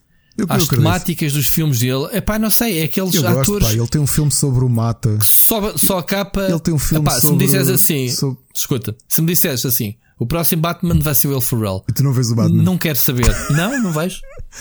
Não vejo. Isso meu. é o que eu fiz com o. Como é que se chama? O Ben Affleck. Aí o próximo Batman é o Ben Affleck. Eu tá bem, então não vejo. Esse gajo só faz sempre pares. Qual é? Esse gajo, Will Ferrell, fez aquele filme de patinagem artística. O que é que Espetacular. Era, certo? Espetacular. Então. Bem, continuando nas sugestões, agora indo para as séries. Para quem tem HBO. Se me dissesse o Rob Schneider, man. O Rob Schneider é rei. Ai, não. Agora Olha o gajo. outro que tu me lembraste. Pá, esquece, não consigo. Foi. É o Rob Schneider é o maior, Dois. Rob Schneider e Adam Sandler. Nos anos 90 eu não conseguia ver filmes com eles. Não conseguia. Pronto. Olha, e ainda outra vez no, anos 90, porque temos aqui uma série que veio ressuscitar um ator do final dos anos 90, que foi o, o Brandon Fraser. A Season 2 de Doom Patrol. Estava-me a lembrar do, do, do Brandon. Brandon Fraser entra no é, Doom é Patrol. o Robot Man. É o Cliff, Cliff Steele. Mesmo, mas mesmo na. Mesmo no, na, na série do. Do HBO, sim. O Doom Patrol. Não, não é isso. Na série do. Do Robin, meu. Do. Ah, não. Aí, sim, sim. Deve, devia ser ele. Era ele também, debaixo do... Eu não vi o crossover, mas acredito, porque ele é que faz de, de Cliff Steele. E a segunda, a segunda season voltou. Está, está estranha como sempre. Aliás, há um episódio que é capaz de ser o episódio mais estranho que eu já vi. Que eu vou só dizer que aparece uma equipa que acho que não são heróis, são agentes do governo, que são os Sexmen. E eu e só digo isto, não vos vou explicar quem são. Doom Patrol continua a ser, digo venha quem vier, e eu sou um grande conhecedor de banda desenhada. É a melhor série de super-heróis que eu já vi. De sempre. Especialmente por, por ser tão fora. E é perfeita por causa disso. Por favor, vejam, acompanhem. Mas é mais fora, mais fora que o Watchmen? Mais fora aqui? É mais fora que o Watchmen? O Watchmen, Watchmen é também são super-heróis muito fora. É? São fora, mas é, é, é dentro do ambiente que tu estás à espera do Alan Moore. É uma coisa. Não foi ele que escreveu, mas é tem uma seriedade. Eu, para mim, o Watchmen é uma série de super-heróis. Ok. Estás a perceber? É, é, é uma série sobre uh, distinção racial, Sobre sobre têm- problemas, Sim. problemas políticos na América. Os, os super-heróis são, são um pano de fundo. Série mesmo de super-heróis, Uhum. ou seja, que tu precisas, tu contas com os poderes e com isso tudo. Doom Patrol. E Doom Patrol Uhum. é excelente. A Season 2 voltou, nós nem reparámos nisso. E já fizemos binge a tudo o que existe, que são quatro episódios, ok? Também no HBO. Só quatro? Quatro? Quatro, porque isto está a dar semanalmente. Ah, Voltou não tinhas agora. dado conta e quando deste Exato, conta voltou, apanhaste voltou quatro. agora, portanto Certo. foi, foi em contra-season. Normalmente nesta altura é quando as seasons acabam. Neste caso, o Doom Patrol. Não, não é isso. Quando deste conta já haviam quatro disponíveis É, na segunda season. É isso. Ahm, também no HBO esperámos que terminasse a terceira season do Killing Eve. Já falámos aqui da, Uhum. da, da série. A terceira season, uns furos abaixo das anteriores. Não sei se já não estão a esticar um bocadinho a história demais. Ahm, continua a valer pela protagonista, a assassina Villanelle, ah, que, que faz a série quase toda. Vamos ver como é que a quarta season Que- se aguenta. Que, é, que é aquela que é do, da Anatomia de Grey, Sim, né? ela é a Susana agente que Ho. perseguia a, Vila, ah, a Sandra Oh. Como é que ela se chama? A atriz? Sandra. Sandra, Sandra Oh yeah. e ela é a Eve. E portanto, a assassina que tinha sido contratada para, para, para matar é a Villanelle, que é uma assassina internacional, uma das melhores, altamente eficaz. E ela, sim, é aquilo que dá o, dá o taste à, à série. Uhum. Em dramas, porque acho que já aqui falei da série sem desvendar muito. Uh, como já terminou a Season 4, estamos agora a ver This Is Us, que continua a ser um dos dramas mais premiados da televisão. Esta quarta temporada uh, adicionou dois personagens novos. Ironicamente, são um, dois atores vindos da série House, que é Jennifer Morrison, que interpretava o papel de Alison Cameron, e o Omar Epps, que era o Eric Foreman, uh, entram agora, claro, como personagens secundários e não sei durante quanto tempo, mas é curioso como os dois, dois dos quatro personagens novos são, são originários do House. Para quem gosta de dramas, eu acho que é dos, este é dos dramas mais bem escritos por conseguir mostrar uh, como intercala anos diferentes da vida daqueles personagens e das pessoas que estão à volta deles. Consegue intercalar muito bem, portanto, do ponto de vista de escrita, está bem pensado. E não querendo estender muito, porque já revelei isto no Facebook, se não viram a terceira temporada de Dark ou se não viram a série Dark toda, estão a perder, para mim, uma das melhores séries dos últimos 10 anos, no mínimo. São 26, Tenho que an- ver. 26 episódios geniais. Esta terceira season acaba muito bem uma série. Ah, que eu acho que só europeus fariam desta forma. Os norte-americanos não teriam coragem de ir tão longe em alguns temas e algumas abordagens como os alemães foram. Dark continua a ser a minha grande, grande sugestão. Música, muito a correr. Os Haken, que eram cabeças de cartaz do Festival Comendácio, que deveria ter ocorrido em Torres Vedras no mês passado, uma das grandes bandas de prog metal, já lançaram seu álbum novo, chama-se Virus, ironicamente. Os Virtual Symmetry, outra banda de prog metal italiana Tens de escrever aí, senão não consigo. Eu depois escrevo, eu escrevo. Acabaram de lançar o seu álbum Exoverse. Isto tem malta conhecida, a histórica e já velhinha cantora, uma das cantoras de metal e hard rock mais famosas, a Doro Pesh, acabou de lançar um single novo chamado Brick Wall. Portanto, para quem já segue a carreira da Doro há pelo menos 40 anos, ela está de volta, ainda com seu, a sua garra toda. O Devin Townsend, que andou-se a estrear no, no, no Twitch a tentar pronto, compensar o dinheiro que andou a perder, lançou agora umas compilações chamadas Guitar Improvisation 1 e 2. E mais um bocadinho de rock prog. Eu acho que falei nele a semana passada que ele ia sair, mas finalmente saiu o álbum Endurance of the Obsolete dos Apogee. E são as minhas sugestões musicais da semana. Uhum. Olha, ainda em séries, deixem-me só informar que esta semana estreou também na Amazon a segunda temporada do Hannah.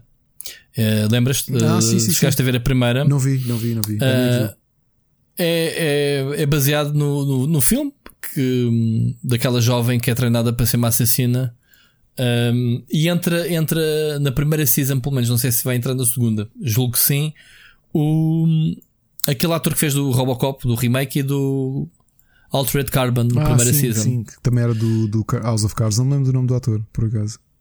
Okay. Uh, é um ator que eu gosto bastante, por acaso o Siri disse que já, já também de dizer que é o meu ator fetiche. Entrou também no, na série da Apple TV, daquela que é o. aquelas astronautas que eu nunca vi.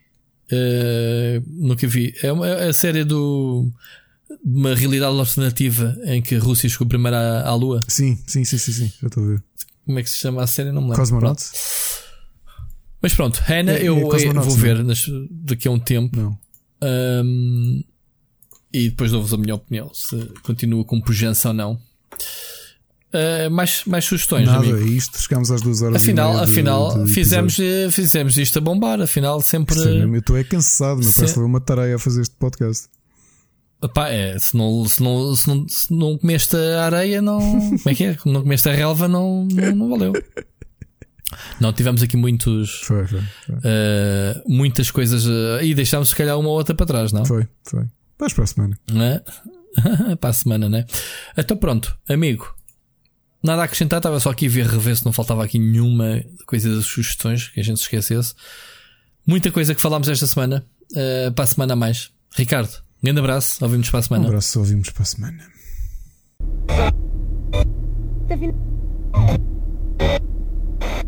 Tá